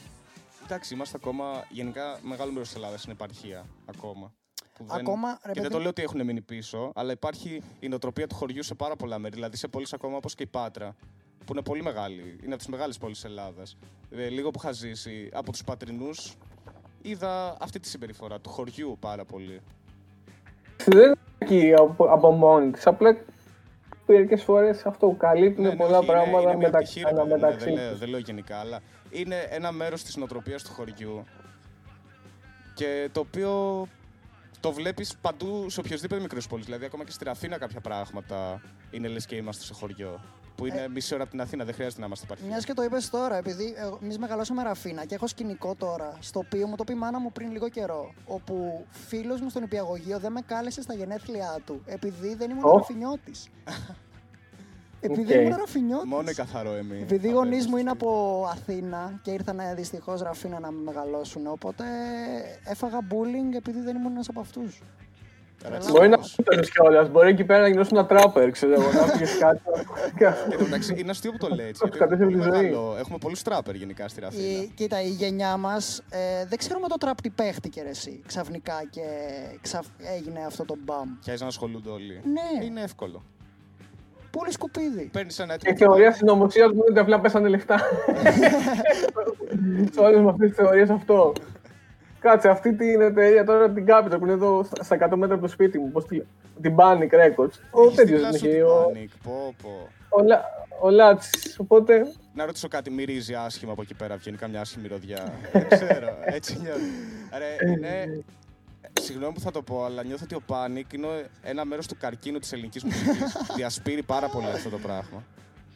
Τώρα δεν ξέρω δεν το αν είναι έχω καλλιτέχνης ψάξει που να να σου πω με αξιολογεί. λεπτομέρειες, αλλά φαντάζομαι ότι από αυτά που βλέπω από τα trends Αυτό. και δεν εγώ κάνουν κάτι. Για τα, εννοώ από τους καλλιτέχνες που παίρνει και βλέπω τον τρόπο που τα προωθεί, ρε παιδί μου. Και είναι ακριβώς το αντίθετο από αυτό που θα ήθελα για την ελληνική μουσική. Δεν ξέρω ρε εσύ Τζάγκα με αυτοί οι καλλιτέχνες. Α πούμε, θεωρώ ότι ο υποχθόνο που είσαι, είχε έρθει και στα τρία μούτρα. Θεωρώ ότι είναι και γάμα τους ανθρώπους. Είναι και γάμα τα παιδιά. Ότι είναι full cool πραγματικά. Αλλά κάνει κάτι το οποίο είναι ένας τρόπος, ας πούμε, και διαβίωσης. Διότι πλέον είναι Ε, πούμε, φίλε, σε να, να, να σου πω κάτι πολύ απλό. Το gangsta rap ξεκίνησε από gangsters. Ωραία. Αυτοί μιλάγανε για γκάνια γιατί είχαν γκάνια. μιλάγανε για ναρκωτικά γιατί ήταν μέσα στα ναρκωτικά. Αλλά ήταν η ζωή τους. Όταν πάρεις κάτι και το κάνεις και το περνάς στο ελληνικό. Εντάξει, φίλε, παροδία είσαι. Όντως. Κάθε Ναι. φορά. Ναι. Είσαι ένα αστείο. Είμαστε Είσαι ένα ψαροκόστα. αστείο. Και είχες πει κάτι στο, στο Ηλία Ρίχτο για τον Τάκη Τσάν. Για το πόσο μεγάλο η μουσική, εσύ ακόμα που δεν άκουγες hip hop, ρε παιδί μου, το, το ε, έζησες τους στίχους του Τάκη. Έπαιρνες το CD και έλεγες: Όπα, αυτό είναι κάτι ενδιαφέρον. Καταλαβες. Ναι. Ε, έλεγε, περιέγραφε μια γειτονιά στη Νέα Ιωνία. Δεν περιέγραφε ο άνθρωπος στον Bronx Τα που κότερα. παίζουν Κόμμα γκάνια. είναι για Περιέγραφε κότερα. πρε- πρεζάκια. Περιέγραφε πρεζάκια φίλους του που ίσχυε, έγραφε- έλεγε την δική του ιστορία. Ναι. Ήταν κάτι σαν. Ε, ρε παιδί μου, πώς το λένε, κοινωνικός σχολιασμός της εποχής. Δεν ήταν μπήκα στο, στο ακριβό αμάξι κλπ. Αυτό, Δεν αυτό. υπάρχει γενικά τελείως διαφορετική προσέγγιση, νομίζω. Δηλαδή, τώρα έχει γίνει γενικά πάρα πολύ πιο εύκολο γιατί ο καθένας μπορεί να κάνει και λίγο μουσική σπίτι του, κάνει ένα πιτάκι κλπ. Ε, και καταλήγει το σύνολο της αισθητικής, γιατί στη hip hop κυρίως έχω ακούσει παιδί μου πιο πολύ σε 90s και προς τα εκεί. Έβλεπες μια φοβερά μεγάλη ποικιλομορφία. Και στη μουσική που θα έπαιζε από πίσω, στο τι θα σαν Ναι, ναι, ναι. χρησιμοποιούσαν. Ε, στην τραπ έχεις καταλήξει όλοι να φαίνονται το ίδιο. Που για κάποιο λόγο δεν τους αρέσουν τα λευκά τους τα δόντια και βάζουν πάνω πράγματα για να γυαλίζουν. Ε, είναι όλο αυτό τίγκα στα τατού. Και ακούγομαι σαν παππούς τώρα που κάθομαι και γκρινιάζω για την νεολαία. Αλλά, Καλά, αλήθεια, θα δεις. αλλά αλήθεια μου φαίνεται αντιαισθητικό και δεν βλέπω κάτι. Δεν βλέπω μυαλό, δεν βλέπω σκέψη πίσω από αυτό. Ας ήταν Γιατί αυτό αυτή τουλάχιστον. η, η αντίθεση του είμαι επικίνδυνος που πλασάρουν με το πόσο ακίνδυνο είναι στην ουσία. Άμα είσαι επικίνδυνος, φίλε μου, δεν θα πήγαινες στα, στα Mad Out Awards να τραγουδήσεις με τον τάδε σκυλοκαλο- σκυλοκαλλιτέχνη. Έχει γίνει αυτό πλάκα-πλάκα. Έχει γίνει μια μίξη τρελή εκεί πέρα. Όντως τα έχουμε Τι μπλέξει. για από πίσω, ρε παιδιά; Έχει δίκιο. Δεν είναι η Wipeout η ελληνική underground δισκογραφική που είχε, ξέρω εγώ, πέντε μπάντες που παίζανε punk και τις πέντε μπάντες που παίζανε grunge. Είναι από πίσω όλες οι μεγάλες εταιρείες. Οι τρύπες όμως που ήταν νομίζω στη, στη Virgin δεν πήγανε ποτέ, ρε φίλε, να ξεφυλιστούν έτσι. Που ήταν τεράστιοι στα 90s. Τεράστιοι. Κάνανε στα τρεις μέρες live στο Ρόδον. Ήταν sold out.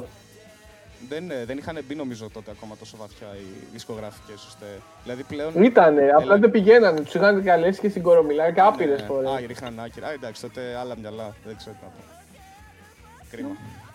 Χρειαζόμαστε αγγελάκι. Αληθινοί καλλιτέχνες είναι αυτό. Δηλαδή είσαι ένα μέρος του συστήματος, μην μου το παίζεις Αυτό.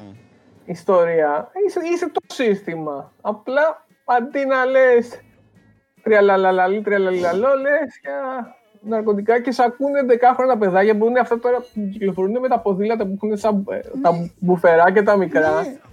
Ρε, τι είναι αυτό; Ισχύει. Περπατάς στον δρόμο χωρίς Ξέρω, ρε, κανένα φίλε. λόγο και σου έρχεται από πίσω. μπου, μπου, μπου. Όχι, όχι, κινδυνεύεις, κινδυνεύεις. Και λες τι γίνεται από Ε, πίσω; Ξέρω τι είναι αυτό. Αυτό επίσης άλλο ένα κακό μονοπάτι που έλαβε η τεχνολογία. Κατέληξαν τα σύρματα ηχιάκια σε αυτά τα παιδιά. δεν δεν Τα έπρεπε 80s. ποτέ. Σε αυτά Τα τα έτη ήταν τα Ghetto Blaster, υπήρχε αυτό. Απλά τότε πρέπει να γίνει. Ναι, αλλά Έκανα αυτό, πολλές και ένα τέτοιο πράγμα. αυ- αυτό ήταν cool. Αυτό ήταν cool. Και επίσης δεν το έκανες στην Ελλάδα. Δηλαδή το κάνανε στο Bronx και στο Brooklyn και αράζανε. Και δεν μπορούσε να μέρες βγει και στο στους δρόμους. ποδήλατο. γι, αυτό, γι' αυτό δεν ήρθε ποτέ Ελλάδα. Εδώ, ό,τι μπαίνει στο ποδήλατο. Σε ποδήλατο. Και στο παπάκι μπροστά. Τι να πω. Ωραία, μια χαρά. Ε, δεν ξέρω, θε να το. Ε, κλείσουμε μια σιγά ερώτηση σιγά θέλω ή να έχεις κάνω. άλλο; Μια Ναι. ερωτησούλα να αφήσουμε και τον Τζαγκ. να- Αυτό για γιατί έχει και ξεκουράσει. μετακομίσει, Νύχτωσε έχει και κιόλας, νυχτώσει. Ε, ήθελα να σε ρωτήσω τώρα και το, στο βίντεο κλαμπ έχει διαγωνί, τέτοιο. Α, ναι, ναι, μπράβο, μπράβο, έχουμε. ναι. competition να πούμε. Ε, Να πέσουνε κορμιά. ποιον βλέπεις, ποιον βλέπεις για νικητή; Ε, το Breaking Bad, εγώ πιστεύω. Α, είναι το Όχι. Breaking Bad μέσα, είναι το Breaking Bad. Δεν είναι. Οι μαλακίες λέω, είναι Πες, HBO. να μην Τι Είναι διαφορά, διαφορά- τι Είναι διαφορά έχει με παιδιά. την προηγούμενη καραντίνα που είχαν. ε, Την πάλι προηγούμενη πάνω. ήταν ε, η καλύτερη, συ- η καλύτερη σειρά στον, της δεκαετίας. Α, ναι. Α, οκ, Νομίζω, τώρα είναι όλων ναι. των εποχών. Ναι. Ε, είχαμε τώρα μονομαχία When They See Us. Με ένα άλλο. Με ποιο; Κάριν Σμιτ, κάτι, δεν θυμάμαι. Άλλη, κοίτα, Μία- Το Netflix είναι το Breaking Bad, οπότε θα πω Breaking Bad. Είναι όμως, γιατί ήταν στο ABC. Ή στο... Ναι, όχι, υπάρχει στο Netflix όμως. Ναι, βέβαια. υπάρχει, υπάρχει. Ε, ναι. Μήπως εννοεί ο Υπάρχει. Netflix Original. Α, όχι ρε, άλλο λέει ότι από τη στιγμή που πάει στο Netflix ότι θα το έχει δει πολλοί κόσμος. Ε, άμα Και εγώ είναι αυτό τότε πιστεύω. το Γενικά, Breaking Bad με Κάτι που διαφορά. δεν είναι στο Netflix δεν έχει πιθανότητα να κερδίσει. Δεν ξέρω, μπορεί να λέω και μαλακίες, αλλά νομίζω ότι. Αυτό θα βγει, δεν ξέρω. Ε, Εγώ βλέπω εσύ τι Bojack, θα- βλέπω Bojack. Bojack θα ήθελα να Ή η community θα, που, που πήγε τώρα στο Netflix. Ναι, και, αν και το community ακόμα. Εσύ στην το Ελλάδα κο- είμαστε office. Δεν έχουμε ξεφύγει από εκεί. Office, Και αμερικάνικο, είναι υπερεκτιμημένο; Όχι, α- α- απλά νομίζω μετά την 7η σεζόν, δεν θυμάμαι πια. Εντάξει, που έφυγε ο Κάρελ δεν λέει πολλά. Friends. Στη, στις δύο τελευταίες νομίζω. Το βρετανικό το έχεις δει; Ναι, ναι, έχω- από παλιά, από πολύ παλιά. Μαυρίλα, ε. Είναι και εξαιρετικό, αλλά νομίζω το αμερικάνικο είναι από τις λίγες φορές που ξεπέρασε το Ναι, ναι, ναι. Ισχύει. Θα συμφωνήσω. πρωτότυπο. Ε, μ, ωραία. Εσύ, Οπότε, μισό, και ναι, για συγγνώμη. τέλος, εσύ τι σειρά βλέπεις, ε, για τι θα ήθελες βασικά, όχι τι. Και πιστεύεις μπορείς πιο και να πιθανό. προτείνεις κιόλας και καμιά σειρά. Ε, τώρα βλέπω μια σειρά με τη ζωή μιας transsexual που την είδα από την πόστρα και στο βίντεο κλαμπ. Το... Έπεσε το ίντερνετ. Μμ. Ε, Έπεσε το ίντερνετ. Α, Όχι, πες. χάθηκα εντάξει, με σε- ακούτε; Σε λίγο. Πες. Κάμε- Ναι, ναι, ακουγόμαστε τουλάχιστον, συνεχίζουμε. Μας Ε, Πάμε ακούς. έτσι, πάμε έτσι. να σας ακούω, ναι. Το Λαβενένα. Ε, με άλλη- μια άλλη- Υπάρχει αληθινή πουθενά σε ιστορία. κανένα, σε κανένα streaming site ή... Θα πάμε Είναι στη γνωστή HBO οδό. αυτό. Α, άρα στη γνωστή οδό. Δεν υπάρχει HBO Max Ελλάδα, οπότε είναι οκ. Ναι, ναι, το έχω βάλει, αλλά Α, υπάρχει. Έχουμε, έχουμε δεν και το- ξέρω, ρε, βλάκα κάνω. Δεν ξέρω, μη μας κυνηγάνε μετά. Εντάξει, υπάρχει αυτή η σειρά τώρα, δεν ξέρω. Δεν την Δείτε έχω όπου δει, αλλά μου θέλετε, έχουν πει τα δείτε όπου καλύτερα. θέλετε. Ωραία, κομπλέ. Ε, Λοιπόν. Οπότε, ας σε χαιρετήσουμε. Καταρχάς, ευχαριστούμε πάρα πολύ Ευχαριστούμε που για την, κάναμε ε, αυτή τη συζήτηση. Το ότι Εγώ ήρθες ευχαριστώ. ακόμα και από Discord. Ε, το οποίο Εγώ- είναι πολύ κακό πρόγραμμα να πούμε εδώ πέρα. δύσκολο, παιδιά, δύσκολο. Να περάσει δεν βρίζει. Πάμε πίσω στα MSN. Ε, Ε, μακάρι να τα πούμε και από κοντά καταρχάς. κάποια στιγμή στιγμή μπορεί θέλουμε σε και καμιά συναυλία στο κιόλας. στούντιο των adults, Βέβαια, επίσης. και στο στούντιο. Και... Όποτε θέλετε. Ό, Αρκεί να φύγει αυτό, αυτό το χτυκιό από πάνω μας. Θα Αυτό, αυτό. φύγει, και, θα θα τα, φύγει. και θα τα πούμε στις συναυλίες. Και ναι, αυτό και στα μπαράκια. Παίζει να σε είχα δει στο κόκκινο λωτό μια μέρα. Καλοκαίρι. Δεν θυμάμαι. Μπορεί, έχω, δεν έχω πάει πολλές φορές, αλλά ναι, έχω, έχω κάνει κάτι, ήμουν- κάτι ήμουνα- περάσματα. Ήμουνα έπινα gin tonic, κάνω, κάνω σε ένα φίλο μου, ρε, ο Τσάγκ είναι αυτός. Μου λέει, ποιος είναι ο Τσάγκ, από Λούμπεν, ρε. Α, από Τσάγκ μου λέει. Είσαι διάσημος έτσι, το λέει, σε αναγνωρίσουν στον δρόμο. Στον δρόμο πάνε. Αλλά εγώ όχι, δεν δεν έρχομαι να σου μιλήσω, ρε φίλε, δεν είμαι από αυτούς. Μόνο μια φορά το έχω κάνει αυτό. Στο μάλαμα και δεν το ξανακάνω. Έμαθα το μάθημα. Ωραία. Λοιπόν, ευχαριστούμε πάρα πολύ. Εγώ ευχαριστώ Και και, καλή συνέχεια. ό,τι θέλετε. Καλή μετακόμιση και. Ε, καλή δύναμη. Και καλή δύναμη και καλή ζωή. Αυτό. Και εσείς παιδιά, Τσάο. δύναμη. Δυνατά. Και καλά podcast και υγεία. Ευχαριστούμε πολύ. Ευχαριστούμε. Καλές εκπομπές. Γεια σου. Τσάω. Bye. Άντε, bye.